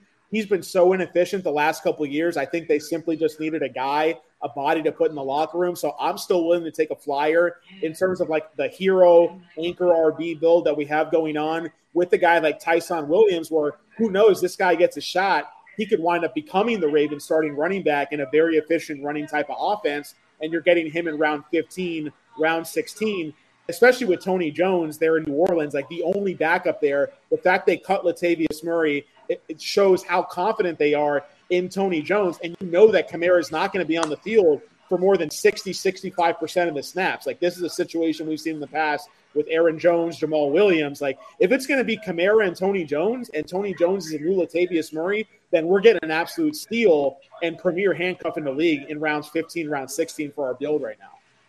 Yeah, so Latavius Murray last year put up some of the best numbers in the Saints yep. offense. When when we're thinking about a player like this that obviously doesn't have a team, naturally, wouldn't you think that he's he's either going to sign with somebody like Baltimore? I mean, I know they got Bell, but I think he's washed up. But don't you think he's going to sign with the most running back needy team at some point during the year? Isn't that a huge get up yeah. for your bench where, you know, yeah. you have him on your bench, you're not going to be able to use him for four weeks, but wherever he does sign, it's going to be somewhere where a running back might go down or they need extreme yeah. help, like Baltimore, and he's going to be inserted into the lineup immediately? I, I agree with you. Um, I let's let, I'm going to queue him up. I start him. He's in our queue. Um, I don't think he's going to be taken until super late. So let's de- let's definitely make sure to grab him because of that. Because I, I, agree with you. That's a solid point. If he does get taken by an RB needy team, like he's a guy that like okay, his, you, maybe you don't want a guy, you know, as old as Latavius Murray is in the NFL. Like you know, his age could be a factor because he's on the wrong side of 30, 31 years old let's not forget that this guy has been a starting running back in the NFL with, you know, obviously he's one of your boys, former Raider Raider starting running back there. But man, like when he was getting the start over Alvin Kamara in fantasy, uh, he was a, he was the RB one in fantasy for like a two three week stretch, and having that type of upside on your team, like he's shown that he can do it. I think that makes me just as bullish, if not more bullish, on Tony Jones because of that system. And if you take Kamara out of the system, then you have Tony Jones. What if there's a three, four week stretch where Tony Jones gets 100% of the uh, rushing work in New Orleans with the passing down work? Then, then you're really cooking with gas there. So I think that we should be targeting both Tony Jones and Latavius Murray because the fact that they cut Murray that could that makes both of their situations better. So I'm all about targeting both those guys here in the next like four, five, six rounds. Yeah, and the other thing that I always try to predict, and it's stupid because these type of situations are so elaborate. I don't even know why they go through my mind. But I think about a team that's going through a transition like New Orleans, and they might be 500, they might be pretty good, but there's also a good chance that they're really bad. So let's just say we go with the narrative that they are a bad football team. Let's just say they're somewhere around two and four after week six, or somewhere around that narrative, and then something happens to Kamara where he's kind of like 50 50 you're not going to risk that type of player and you're not going to put him out there in meaningless games. So I always think about situations like that. You know, are is a franchise going to put a number one running back on the field that's not 100% to make sure they win? Well, yeah, somebody like Green Bay might because they might be playing for a playoff spot, they might be fighting for something. Um, and, and, I always think about well, bad teams aren't going to. I mean, how many how many games last year do we think that Christian McCaffrey was probably a close to healthy scratch, or if it was a playoff meaningful regular season game um, and they were close enough to it um, that he would actually get in there? Um, so, you know, on the off chance that he's bad and he does get banged up quite a bit, I do think we could see him getting quite a bit of work or at least getting held back. And, and, and I love that narrative. So I'm always up with those high, high end guys. Yeah, and, and, what I'm doing right now that we're we're about to come up on the board, I'm, I'm just trying to go as far down the board on ADP as I can to see what what what guys are just hiding back there that aren't being seen. But we're on the clock now, man. I, I don't know. Like to me, me another situation that we could take advantage of is like, you know, we talked about uh, the fact that uh, James Conner could be the starting running back. Like Devin Singletary could be the starting running back for like the number one offense in the league. He's actually beginning work yeah, ahead of yeah. Moss. So correct. I, we're, in, we're we're yeah we're invested in Buffalo already. So that's yeah. really up to you. What could what could Alexander Mattison be if if Cook goes down? Um, that's just the game that you have to play. What, what, what, what do you what do you think? Like who who would you rather take between Singletary or Mattison at this point? I, love the upside just with Mattison. I know it's going to take a lot for him to be uh, yeah. prevalent, but if he is, it's a no doubter. I mean, he'd be waiver waiver wire number one pickup. Um, he would be a top ten running back um, just with their offense. So, like I said, in these situations, I'm yeah. always going for upside, not floor. Yeah, no, I, I agree with you. I'm with you. I took Mattison there, and Singletary was taken right after him. So you know, we, we can't get him. Uh, Murray's, it's funny we bring up Latavius Murray that he was cut. His ADP is like right here now. So I think if I think that someone's going to take him because they just see his name at the top. Um, I think in terms of wide receiver, the guys I like at this stage, I, I think there's a lot of guys I like that we could wait a little bit on. Um, Cole Kmet as our I, second tight end. Yeah, I was going to say we got to start thinking about tight end just in case of injury. You know, I'm you know we talked a lot about. I really love Cole Kmet. I think he could be a top ten guy in his second year, and we already have Fields too. So if, if we get that potential backup combo, and you of, and you guy you have your guy way down the board, which we don't have to get now, but you have Ebron there. I love your points about him the other night.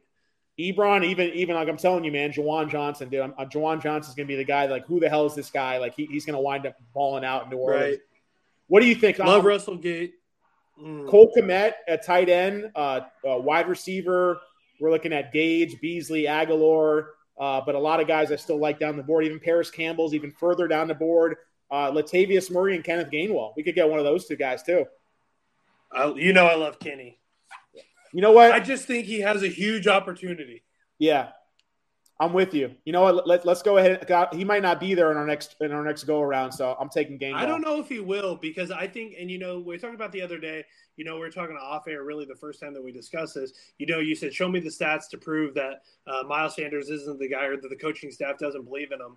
And I understand where you're coming from because I know what he can be, um, and I understand it's just speculation from a fan. But I think even with Boston Scott um, I think that Gainwell is impressed uh, enough to this point where he's going to be inter- inserted immediately in that third down role to start the season. Um, if Miles Sanders does lose um, a little bit of confidence with the coaching staff or gets hurt, I really think we're um, in a I don't want to say an Alvin Kamara type situation, but I just love the athleticism of Gainwell. I love what he can do with the ball in his hands. Um, I think once again, Philadelphia is going to be a poor team. They're going to be passing a lot. Um, I love check down Charlie, as they call him, and uh, you know I think Hurts is going to rely on those guys.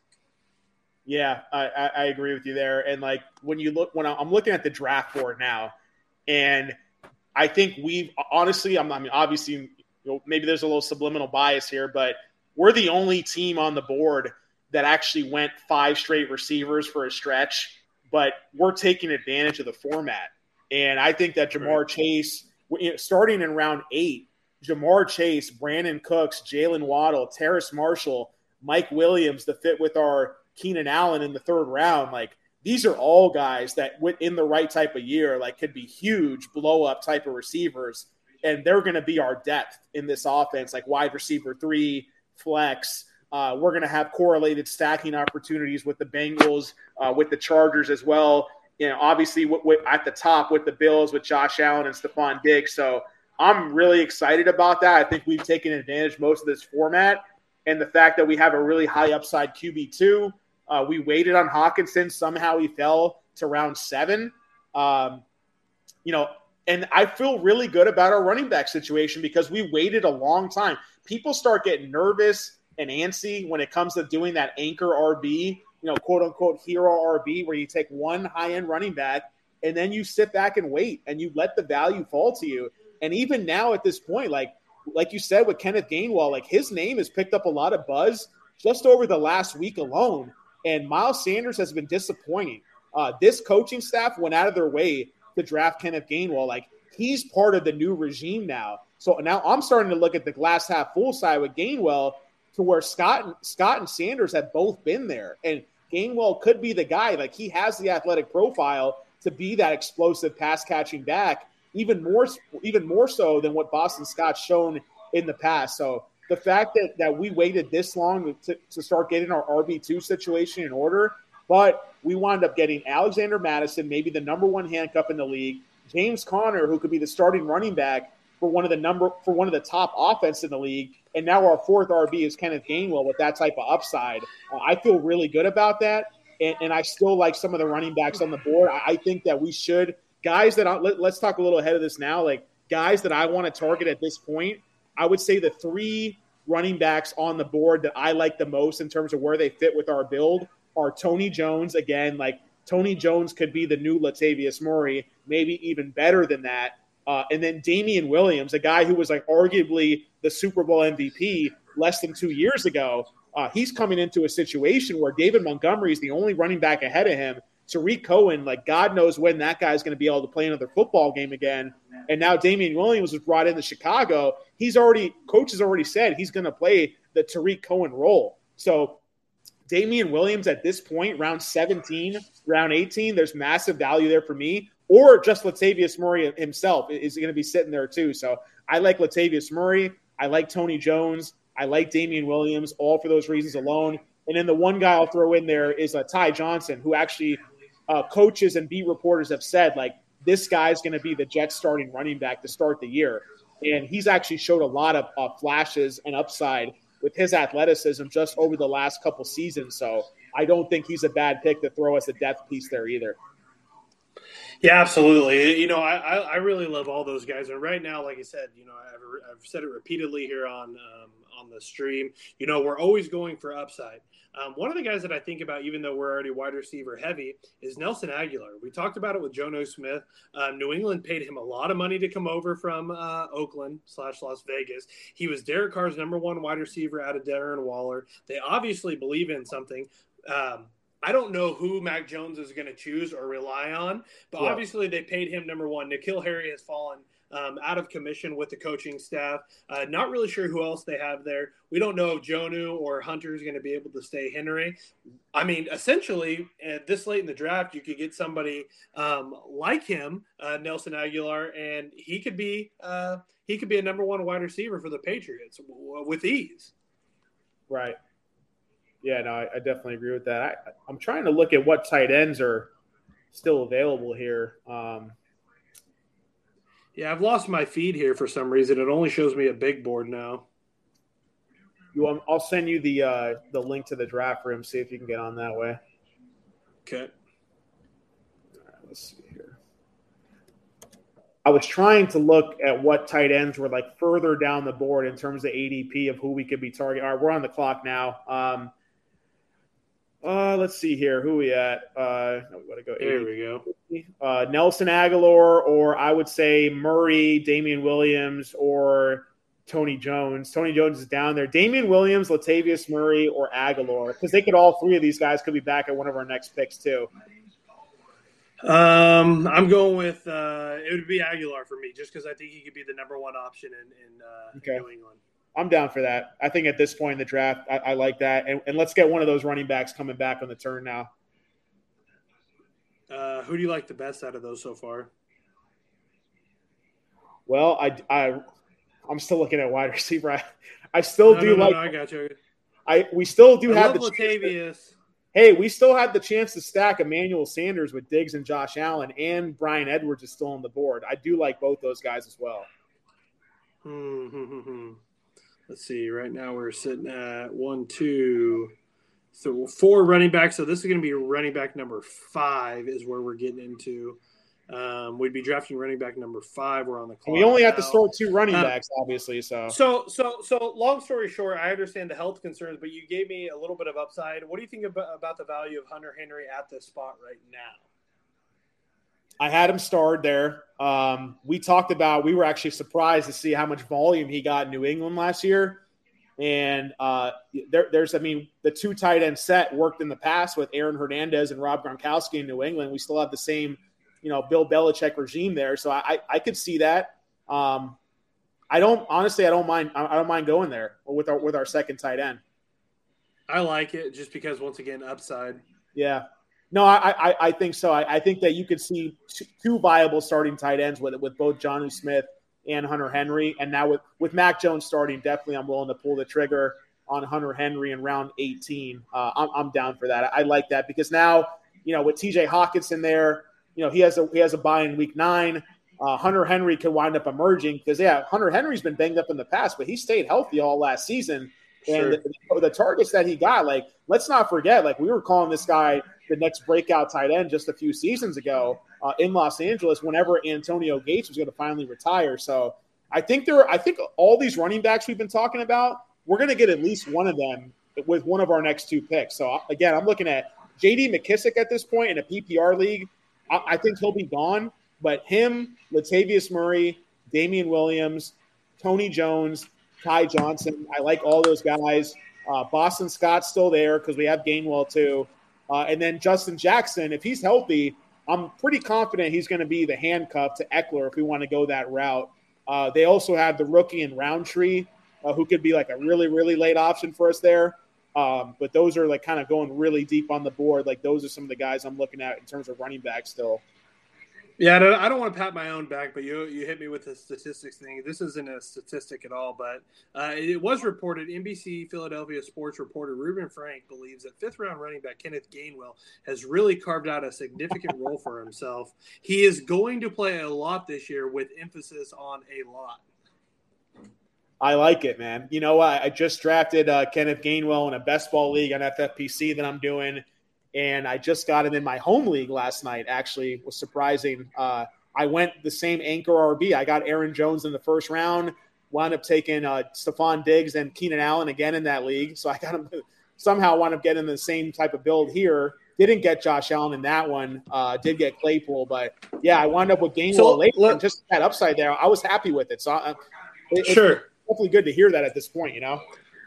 So let's talk about McKissic. Obviously, the production in the receiving last year was immaculate. I know there's a lot of knock about the new quarterback and how he doesn't check or check down very much. Obviously, the emergence of Logan Thomas and they want Antonio Gibson to be the main feature back. How are you looking at somebody like McKissic, even with the negative narrative on him going into this year? Just that the coaching staff, like some coaching staffs, are just stubborn and like if you know, he was used on like Antonio Gibson played like one third down snap in the preseason. So when they ran out the starting offense, like nothing changed from last year, except for the fact that Gibson was targeted more on his early down snaps. So Gibson could still get a lot more catches this year, but I think he's going to get a lot more catches on first and second down, which is great for him just to get more targets alone. But uh, it seems to me like McKissic's still locked into that role there. And he's a guy that's going to present mismatches for linebackers in the middle of the field. He gets improved quarterback play. So uh, maybe like he's not going to get those 10 plus target games consistently. I mean, if he was, he would be, he would be an absolute steal at this point, you know? Yeah, no doubt. But I just, like I said, you know, it's just weird for me to somebody go for um, what do you have, 80 receptions last year as a running back, um, 589 yards for them to say that he's just not going to be relevant enough. I think what people uh, don't consider is that um, we're dealing with NFL teams that want to win, and whether it's injury based or game flow based, they're going to do whatever it takes to, yeah. to put a winning football team out there. And regardless of what your style is or what you want to do, um, JD McKissic offers them something that they don't have. So um, it's hard for me to be able to just say, yeah, he's not going to be used because of the quarterback or the coaching staff. I think there's tremendous value with him in late, yeah. deep leagues like it, like this. No, I agree. Like he's a guy where like we're in a PPR league, and if he somehow falls to us still at this point in the draft, oh, he was just taken. Yeah, he just he was, taken. He was the top at the board. I, I think his he fell like uh, I, I think J.D. McKissic wound up falling almost forty spots behind his ADP. That's pretty wild. Maybe, maybe we should have considered uh, him in the, in the last round, but okay let me ask you another one just on volume alone. I understand that his preseason has really gotten people down a bit. He was a little bit higher rated um, before preseason just because of the volume alone. But uh, Amon-Ra Saints or St. Brown um, out of Detroit, another rookie guy, um, could emerge as their best wide receiver. Not sure. Obviously, not an early draft pick, but um, I think he was a fifth or a sixth rounder. But once again, they have nobody there. Well, think of, Latavius Murray is the top rated guy on the board at ADP. Uh, 35. I'm ready to get him. Low. I think we should just get him because, like you said, like yeah. he could go to Baltimore. Maybe maybe they sign Bell today, but he could still go to a situation like that. Maybe the Chiefs sign Murray. You know what I mean? Like that's still sure. on the board. Anybody. What if the Bills signed Murray? They're like, you know what? I we was just going to say, what if Buffalo there. signed him? Yeah, I, I think just go Murray there with the upside of just like this guy's still talented. He doesn't have the wear in his tires that a typical 31 year old running back has. And the one thing I like about Murray more more so as like an an aged running back like Mike Davis, right? He's not Mike Davis isn't as old as Latavius Murray, but he doesn't even have the track record that Murray has had. Like Murray's been in multiple franchises where he stepped up and produced at an RB1 level, and he doesn't have that wear in his tires. So I think for him at this point, like we can just keep him right at the end of the bench in such like a a, a, a deep roster type of format like we're in right now, and you know he's he could pay dividends for us, but we're not we're not paying anything to get him right now. He, he's a so, guy. I'm I'm gonna let you choose this next guy, but just somebody that I would think about this round because I think we've developed such a good team to this point, and we're going for that tremendous upside. Obviously, no, we have a top guy, but I love Deshaun Watson at points like this. I I, I know that's I know that's a reach, yeah. but with how, how deep our, our, our reserve spots are, gosh, if he were to come back, I mean, depend on where he would be at. I don't Obviously, think that he, he could be a zero. My my thought is that he's not going to get taken. I think we could get him at the next two round picks we have. Absolutely, absolutely. Yeah. Um, damn, uh, freaking Tony Jones was just taken, man. Um, I really wanted to go with Daryl Darrel Williams. He's the best guy. I mean, that's a great offense to come to come into if something were to happen. Yeah. in that backfield. Yeah, I'll, I'll, I'll go for that. This is kind of the build we're at right now. We're taking those high upside backups and Darrel Williams. Something happens to CEH. You know, the fact that they didn't bring in a Le'Veon Bell like they did last offseason, I think that at least goes to show you that the coaching staff likes Darrel Williams. Like he he actually got more run than Edwards-Helaire did at points of the playoffs last year. I know CEH was dealing with some injuries here and there, but uh, Darrel Williams is pretty young himself and he does things good that the coaching staff notices that doesn't show up in the box score. Like how is his pass blocking? Like how is his awareness in third downs, knowing how to read the quarterback and read the defense? So he's the type of guy. I think I, I agree with you. For me, it would it would have been between him. Ty Johnson and Justin Jackson. I still like, again, Ty Johnson, there's a non zero chance he is the Jets starting running back for the beginning of the season, maybe for a majority of the season. So I think if he falls to us with one of our next two picks, I want to grab him. And then I'm still interested in Justin Jackson because something happens to Ekeler. I think Justin Jackson will get the first crack at being the starting running back in a high powered offense with the Chargers. So those are a couple of the running backs I still like. Uh, same reason I have Larry Rountree starred is because he's a rookie brought into the Chargers where he could be the guy behind Ekeler now. Uh, and then don't forget about a guy like Darrynton Evans who would have been drafted already but he's going to start off the year missing the first four weeks of the season on IR. Uh, maybe we could take advantage of him later. Just the fact that, like, hey, this guy was drafted with a round three pick in Tennessee. If something happens to Derrick Henry, who's had like 10,000 carries over the last two seasons, uh, Evans could benefit greatly from that. And if he's only going to miss the four, first four weeks of the year, then we could take advantage of the public hating him just on that injury alone. Yeah, I love that. One guy that you don't have starred down here that we're probably not going to be able to get our hands on because we like so many uh, other players, but just for uh, fantasy advice purposes, I love everything about uh, Dyami Brown in Washington. Oh, yeah. Um, oh, yeah. Obviously, they have a quarterback who's going to throw a ton. I love Terry McLaurin. I love Logan Thomas. I love what that offense is kind of developing as. But he's going to be featured in the slot. Oh, yeah. um, if you look, if you look at what North Carolina did without all those weapons that they lost in the NFL draft, they're absolutely terrible. I know they played uh, a pretty good team there in Virginia Tech, but um, um, it just goes to show you how many weapons that team was absolutely loaded with.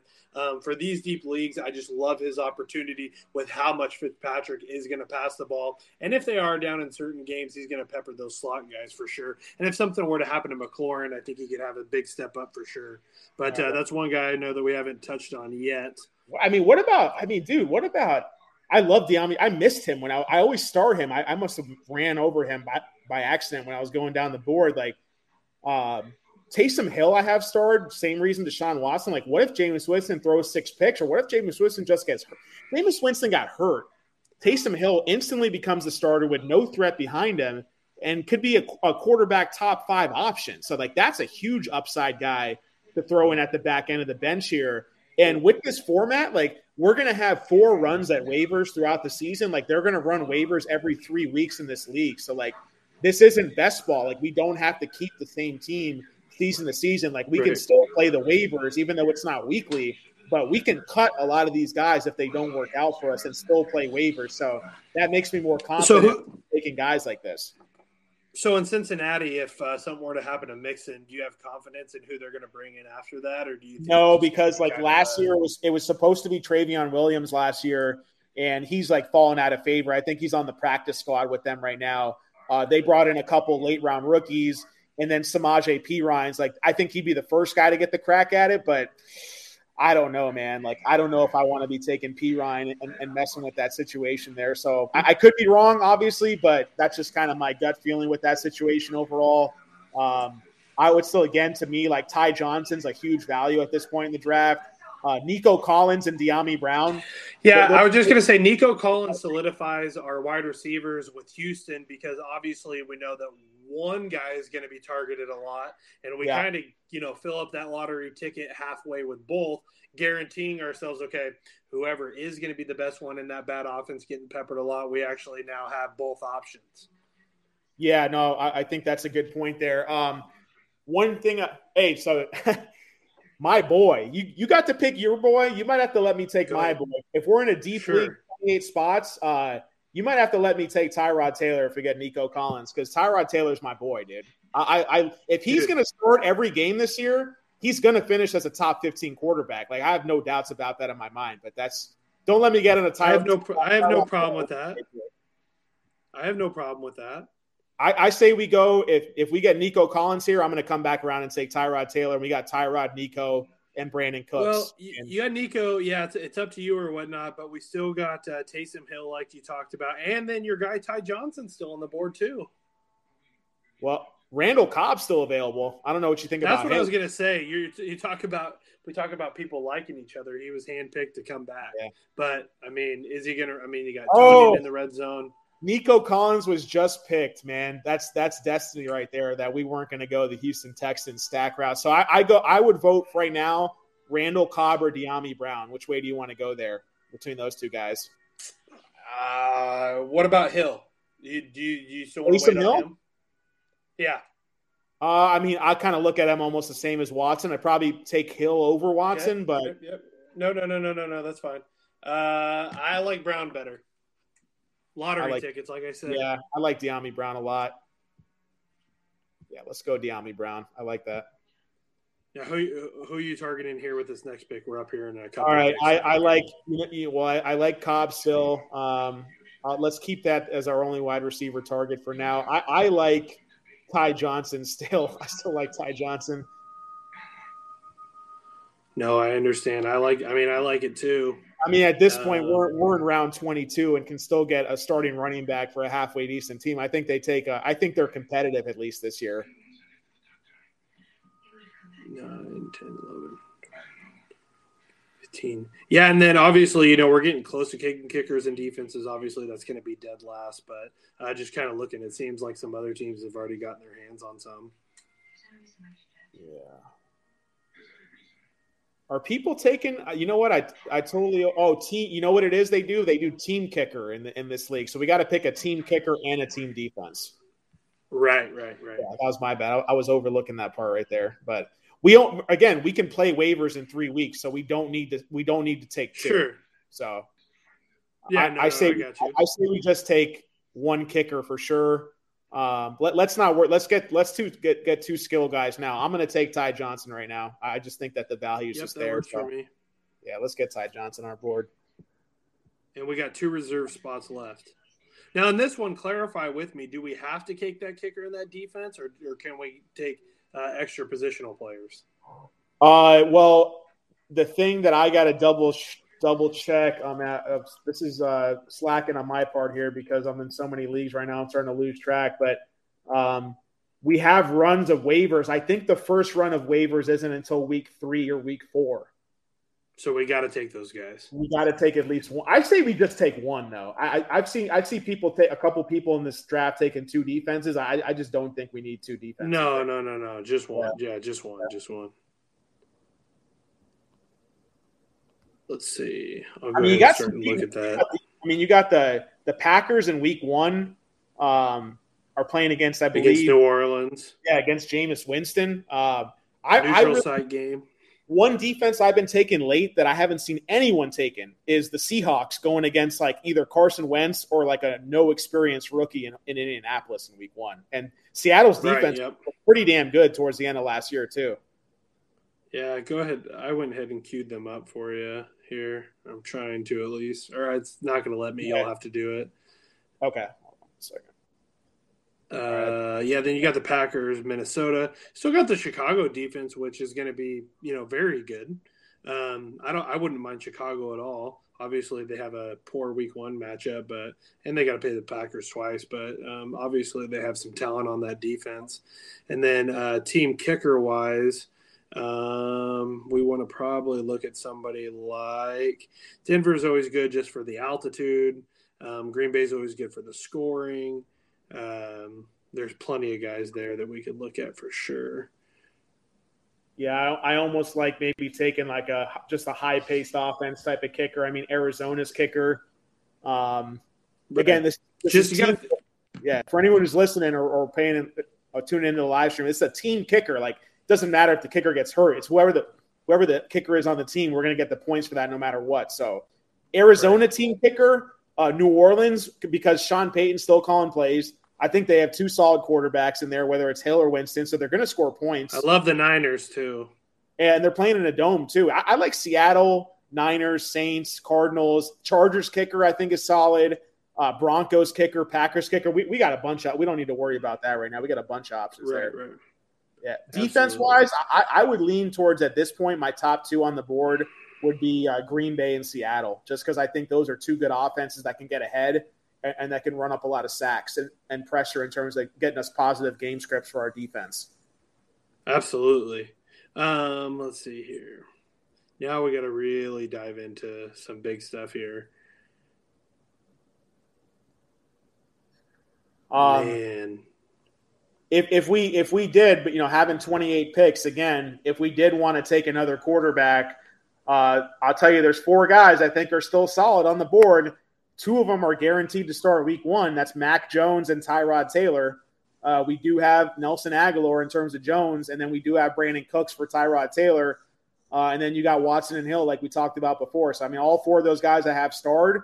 We don't have to go that route right now uh, with these two picks coming up, but uh, we could go. We have Justin Jackson and Larry Rountree, the RB2 and 3 behind Ekeler in Los Angeles. Uh, Darrynton Evans yep. is there and uh, Boston Scott. I don't know. You know, we want to put Gainwell and Scott together, but he's a guy I still have starred too. Yeah, you also got to think about possibly a third tight end. I mean, I know that's kind of a lot, but with waivers only happening on week three, you never know what could happen. Uh, your boy Mo Alie-Cox is still there. A lot of guys that you highlighted the other night. Um, the other was, one that's really interesting to me. Juwan, I was looking for Juwan Johnson, but you know what? Uh, I've seen different leagues. Juwan Johnson's listed as a wide receiver in, in this in this uh, in NF, NFFC. And FFPC is listed as a tight end, so that's why I'm not seeing him here. So the other thing is, is that everybody is down on this person. Okay, and hear me out because I'm down on him as well. But he's a first round draft pick. He does have a terrible quarterback, but at the same time, they invested a first round draft pick in him, and he's still on the board, which he should be because he's had a terrible offseason. But just to stash last pick, Kadarius Toney, I mean, freak athlete freak speed. Um, if he does get healthy by the middle of the season or finally kind of starts to click, um, you know, he's a guy that they could run a bubble screen to and get a lot of yards. I mean, that's kind of zigging when everybody else is zagging. I don't hate it. I don't love it. Yeah, I don't think we're going to love anything at this point. Um, I, I just like, you know, a first round draft pick, though. You understand? So the Capitals there, they're going to try to get him involved at some point. They have to. I mean, or else the co- coaching staff just looks foolish. Yeah, at this point, uh, you, you talked me into it. I, I, just wasn't seeing anything I liked, and I feel like other guys I like are still going to be there anyways. And D'Wayne Eskridge in Seattle, rookie wide receiver, could get some run. Um, Deonte Harris in New Orleans, he, he could wind up being like the 1A, 1B with Marquez Callaway and Winston there. So he's another guy that right. could be solid as a depth spot. Um, a lot of guys have gone. I mean, Alex Collins had like a seven catch preseason game. I mean, he was he's still there in Seattle too. Yep. No, I'm going to let you go ahead and fill this last one here, and then we can go ahead and talk about a kicker and defense, which won't take right, let me just uh, see much time at all. We got two more spots after this for kicker and defense. So this is our last. This is our last pick before. Right. Okay, we got. Okay, this is our last skill. Oh man. Oh man. Carlos Hyde? Nah, I don't know, man. I can't do that. I got to take my boy. This is this is a homer pick. This pick's from the heart. I'm drafting Tyrod Taylor. I'm Go throwing ahead. him My boy Tyrod. Him and Brandin Cooks, man. Watch out for that combo with him and Brandin. As long as Tyrod Taylor doesn't get his lung punctured by a trainer before the game, I truly believe he will get. I'm willing to bet anybody. Come at me on Twitter. Tyrod Taylor, top 20. If he plays a full season, top 20 quarterback fantasy points per game. Lock that in right now. How how'd you fall? How'd you fall in love with Tyrod? Because he was a top seven fantasy quarterback when he started in Buffalo. He got screwed over by the coaching staff who threw Nathan Peterman in before him when like Nathan Peterman. Hey, I'm sorry, now you're talking like, about a Raider. dude, six interceptions in one half or some crazy shit like that for Nathan Peterman. Five, five, five. Dude, five. yeah, Tyrod Taylor led the Bills to the playoffs for like three straight years, man. Like this guy was a good quarterback. Before he went to Buffalo, he was widely regarded consensus as the the top backup quarterback in the entire NFL. And right. he just has gotten a, ba- a bad shot where like he was going to be able to start for for Cleveland, but then they drafted the number one quarterback and brought in Baker. And then last year he had one start for Los Angeles, man. Like, and, and all of a sudden the, the freaking so, uh, trainer punctures his lung. So I think he's gonna he might wind up starting all year for this team, man. No, I, I totally completely agree. At the point they're going to be so bad, uh, unfortunately, because of the surrounding people around them. They're going to see what they got out of the quarterback from Stanford there, and they're going to have to just take a look at some point. Um, but let me ask you this: so, just thinking about Week One, I know we love Tee Higgins. I see the hat, so no problem there. But is he a slam dunk to start in our flex Week One, or would you consider uh, somebody like Cooks who's projected for more um, because of that offense and because they're playing Jacksonville? Ooh, man, that's uh, man, that's tough. I, I, am not scared of Minnesota's defense, man. Honestly, um, I, I would. I'm not either. I, I would say I, I, would consider the debate. Uh, I would lean towards Higgins just right now, but um, I don't know. What? Let's. Yeah, that's that's a tough one, man. I, I think we have we're in a good situation where we have those options there. Um, and I think all. I wish this was best ball format because then we would be locked. well, yeah, it's it's like it's kind of like a a portion of it best ball because we can't pick up waivers every week. We're going to only do it three four times during the year. But um, man, like I think the only guy I would consider really cutting unless he got hurt is uh if he just starts off really bad is like maybe a Kadarius Toney You just let go because he's sure. like he's not even you know running any routes for the team or something like that. But that's why we got him so late at the same time. Right. The question is who are we going to pick up for him? You know, with everybody having 16 reserve spots as well as the other what eight or nine um, uh, regular seasons or regular I, uh, spots. It's going to be that's thin. The, that's the thing, though. But like you, a guy like you know, guys like you and me, like we're in all different types of roster format leagues. Like I'm looking at the board right now, and a lot of people would just be like so done with this draft. Like I, I could draft up to like 35 rounds because like T.Y. Hilton.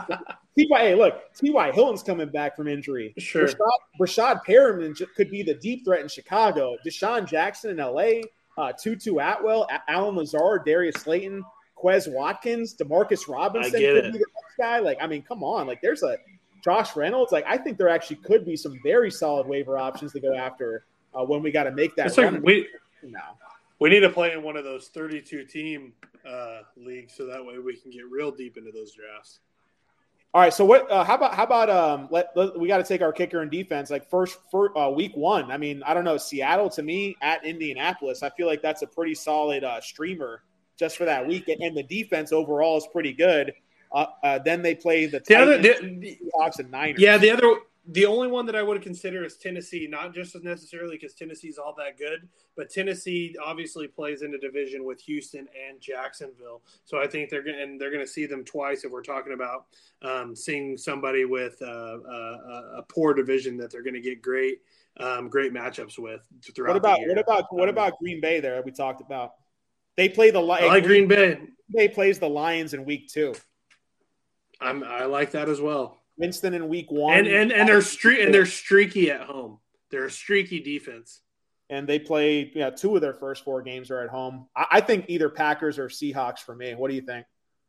Uh, yeah, I'm. Uh, I'd lean towards Packers uh, because I think Indianapolis still has at least some weapons. I mean, uh, but I'd lean towards Packers there. Yeah, all right, I'm cool with that. Let's go Packers. And then I uh, should have called my should have called my uncle Dave and got the matchups from him He could, gave me his anal- his spread analysis. I'm sitting here looking at the bettingpredators.com. We have a, a part of our NFL preseason package. Uh, so we have a, a, season win total, strength of schedule article up there.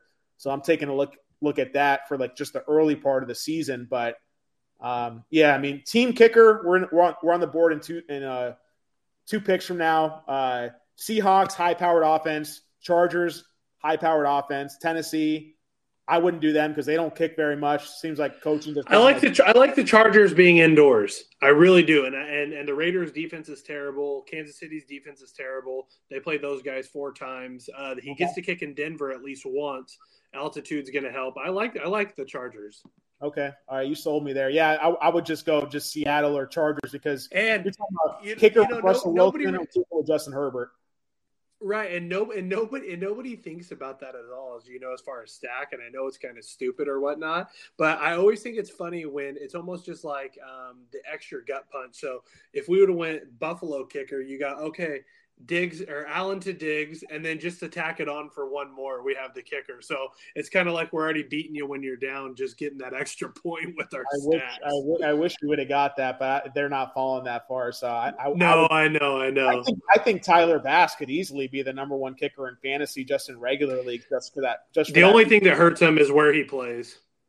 Yeah, because they're going to go for touchdowns more often than not. So that, that that's that's the thing sure. that you have with Buffalo. But yeah, we, we got the Chargers kicker. I, I, feel good about that. I, I like the offense there. I like I like the regime in terms of the new offensive play caller. I mean, you got weapons galore. With we got Ekeler. we got Keenan Allen.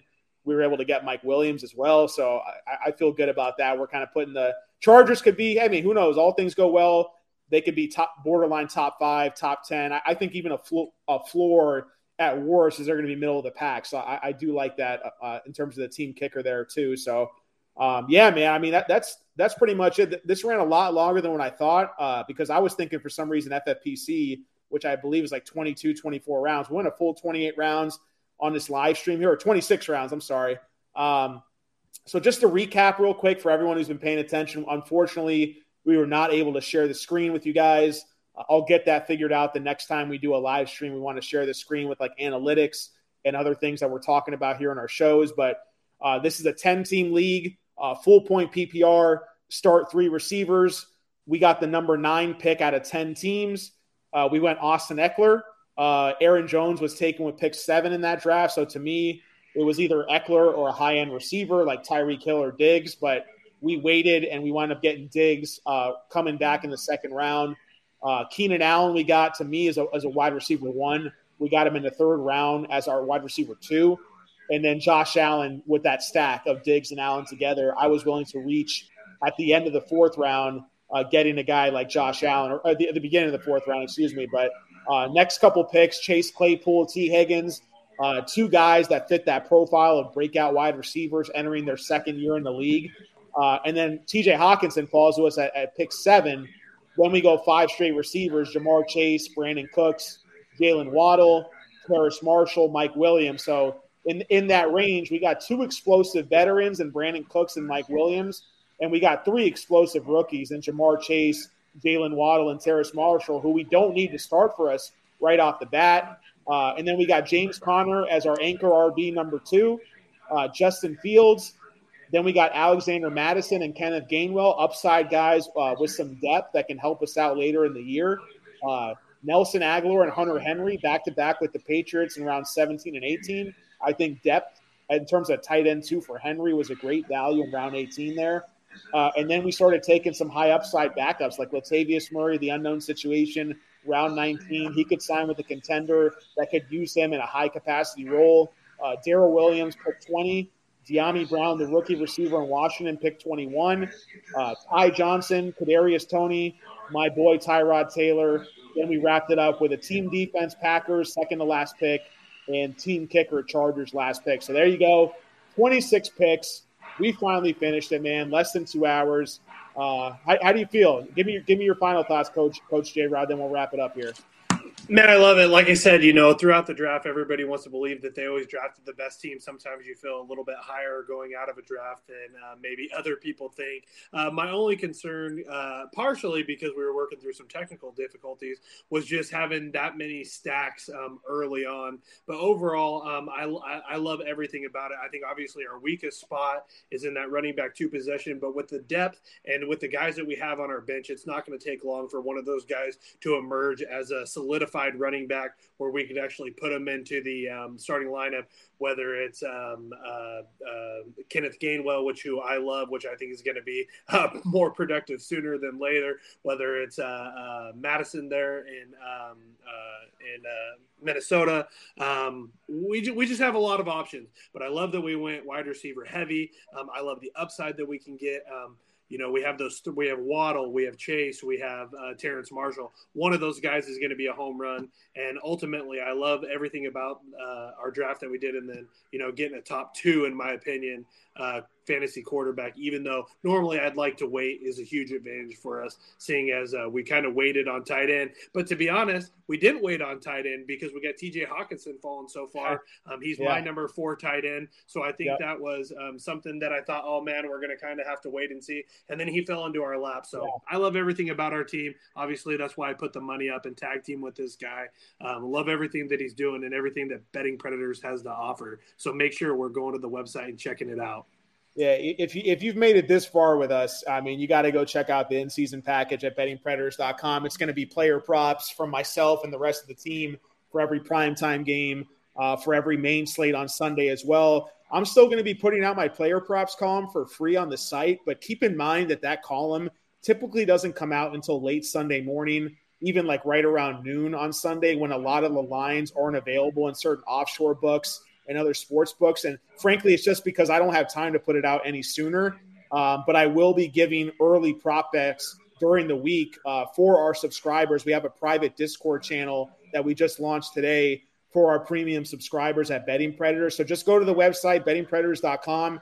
Uh, if you missed our early bird rate where you could get 20 bucks off, uh, again, I've been saying this to our loyal listeners, our, our loyal watchers on these live streams. Uh, just shoot me a DM on Twitter um, and and just ask me, and I'll give you the code that can get you twenty bucks off and lock you in at that early bird price.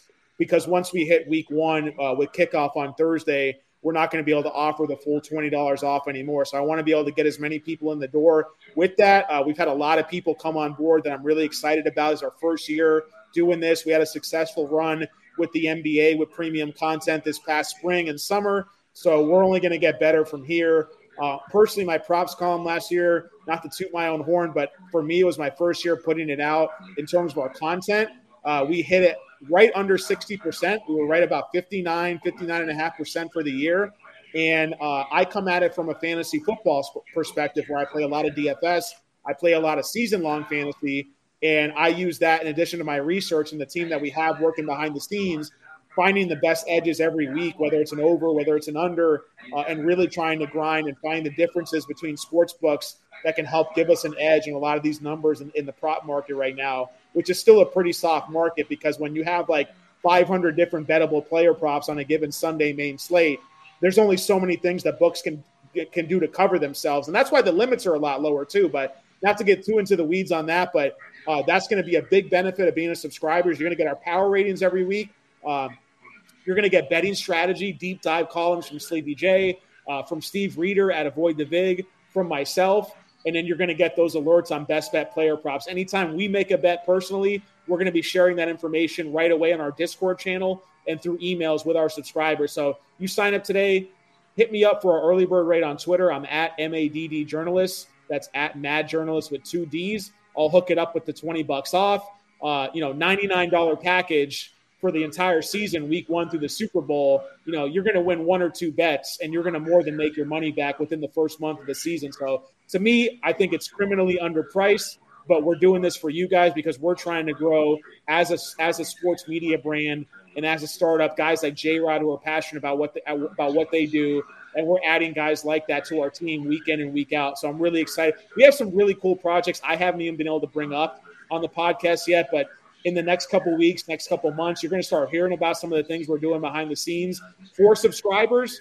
and it's just going to make the experience 10 times better, in my opinion. So, for less than a dollar a day for the entire season, man, to me, it's a no brainer. I believe in this product. I'm busting my ass for this product. Same, same as Sleepy, same as Justin here, same as the rest of our team. So, we're really excited about it and hope you hopefully you got a little uh, kind of glimpse into the process and how we handle things on a live draft like tonight we talk about strategy a lot we talk about rankings a lot uh, but seeing us actually put that to work you know having to having to pick between two guys who have two different opinions like sometimes that can be difficult but i'm happy with how we, we did it because i feel like you gave a lot of feedback to it and even though we agree on a lot of things i think putting our heads together on some of the things we disagree about we, we were able to come to an even better conclusion at the end of the day, like putting biases aside. So, um, you know, that, that kind of wraps it up for me. Like, again, uh, our premium package is going to include our entire team, our best bet props, our, our DFS top plays uh, to help you make money in DFS and the player prop market. So, uh, go check that out. And other than that, uh, we'll be on every week for fantasy, doing at least one live stream episode per week. Uh, it's either going to be Coach J Rod on with me uh, or guys like Gene uh, Ben, Mike, guys behind the scenes that are grinding projections and statistical research for us. So stay tuned. You're going to get a lot of free content in the season long. I'm going to have my season long fantasy rankings for free every single week. Uh, but think about all the great content for free you're going to get. It's going to be 10, 20 times better for the premium content we're also putting out every week as well. So I don't want to ramble on too much about it, but go check that out. Hit me up if you have any questions about it. Uh, other than that, you got anything else, Coach J. Rod? I think you, you might be getting ready to go to bed yourself over there, man.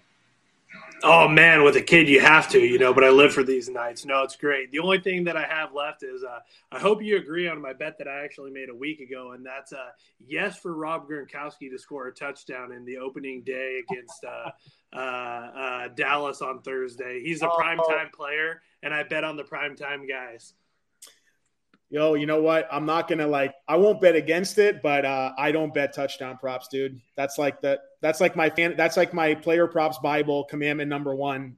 Thou shalt don't not. You know I'm a de- props. Too much don't variance. You know I'm a de- touchdown props, man. I can't do it. Can't don't do you it. know? Don't you know I'm a degenerate? Yeah, well, you know, I'll I'll be a degenerate in the DFS streets and uh, in my eighth, ninth leagues that I wind up signing up for in the next 24 hours before kickoff. So, you know, we all have our degenerate sides pop up every now and again. But you know, Sleepy and I do our money picks, player props podcast every Friday night, and Sleepy he loves the touchdown props, and I always try to talk him off the ledge. Uh, but it's for fun. Listen, death, death, death, yeah. death, taxes, and Rob Gronkowski scoring touchdown in big games, and it doesn't get bigger than opening night prime time with his buddy Tommy. Well, sneak peek, if you made it this far, we gave it as a, as a free preview to our previous subscribers. Uh, just uh, last night, this morning, uh, we're on Antonio Brown over receiving yards. Uh, right now, it's listed at 60 and a half on DK, but at Fox Bet, it's at 50 and a half. And I think the line opened at 49 and a half. So personally, for me, I would play that up to about 53 and a half which you can actually still get at close to even money on FanDuel right now, or at least as, a, as of a couple hours ago, that's what it was. I don't know if it moved since we got on this live stream here, but Antonio Brown over 50 and a half yards at Fox Bet minus 125, played up to uh, played up to 53 and a half uh, right now minus 114 or minus 115 at FanDuel. I personally wouldn't go over 55. Um, even though I do think that when you look at receiver props, uh, I don't think there should be a week where Antonio Brown is lined significantly lower than a Chris Godwin or a Mike Evans. And that's going to be things that I look for in our player props columns and podcasts throughout the week is like talk about a situation like Cincinnati.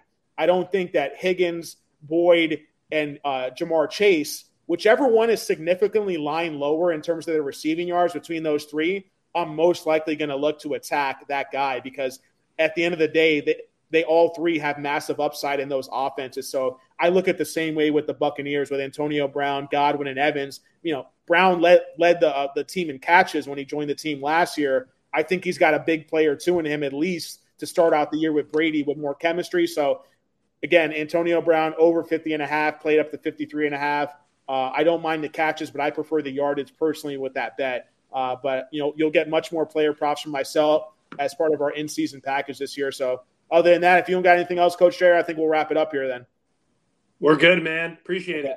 Appreciate everybody tuning in this long. We almost went two hours, but you know we had a lot of fun, talk some strategy. Hit us up on Twitter. Again, I'm at Mad Journalist, M A D D Journalist. He's at Coach J Rod One. Coach J Rod is going to be doing college football and fantasy football for us all season long. So appreciate everybody tuning in. Look forward to seeing you in those DFS streets, in the player prop streets, getting ready for Thursday night football. Peace out.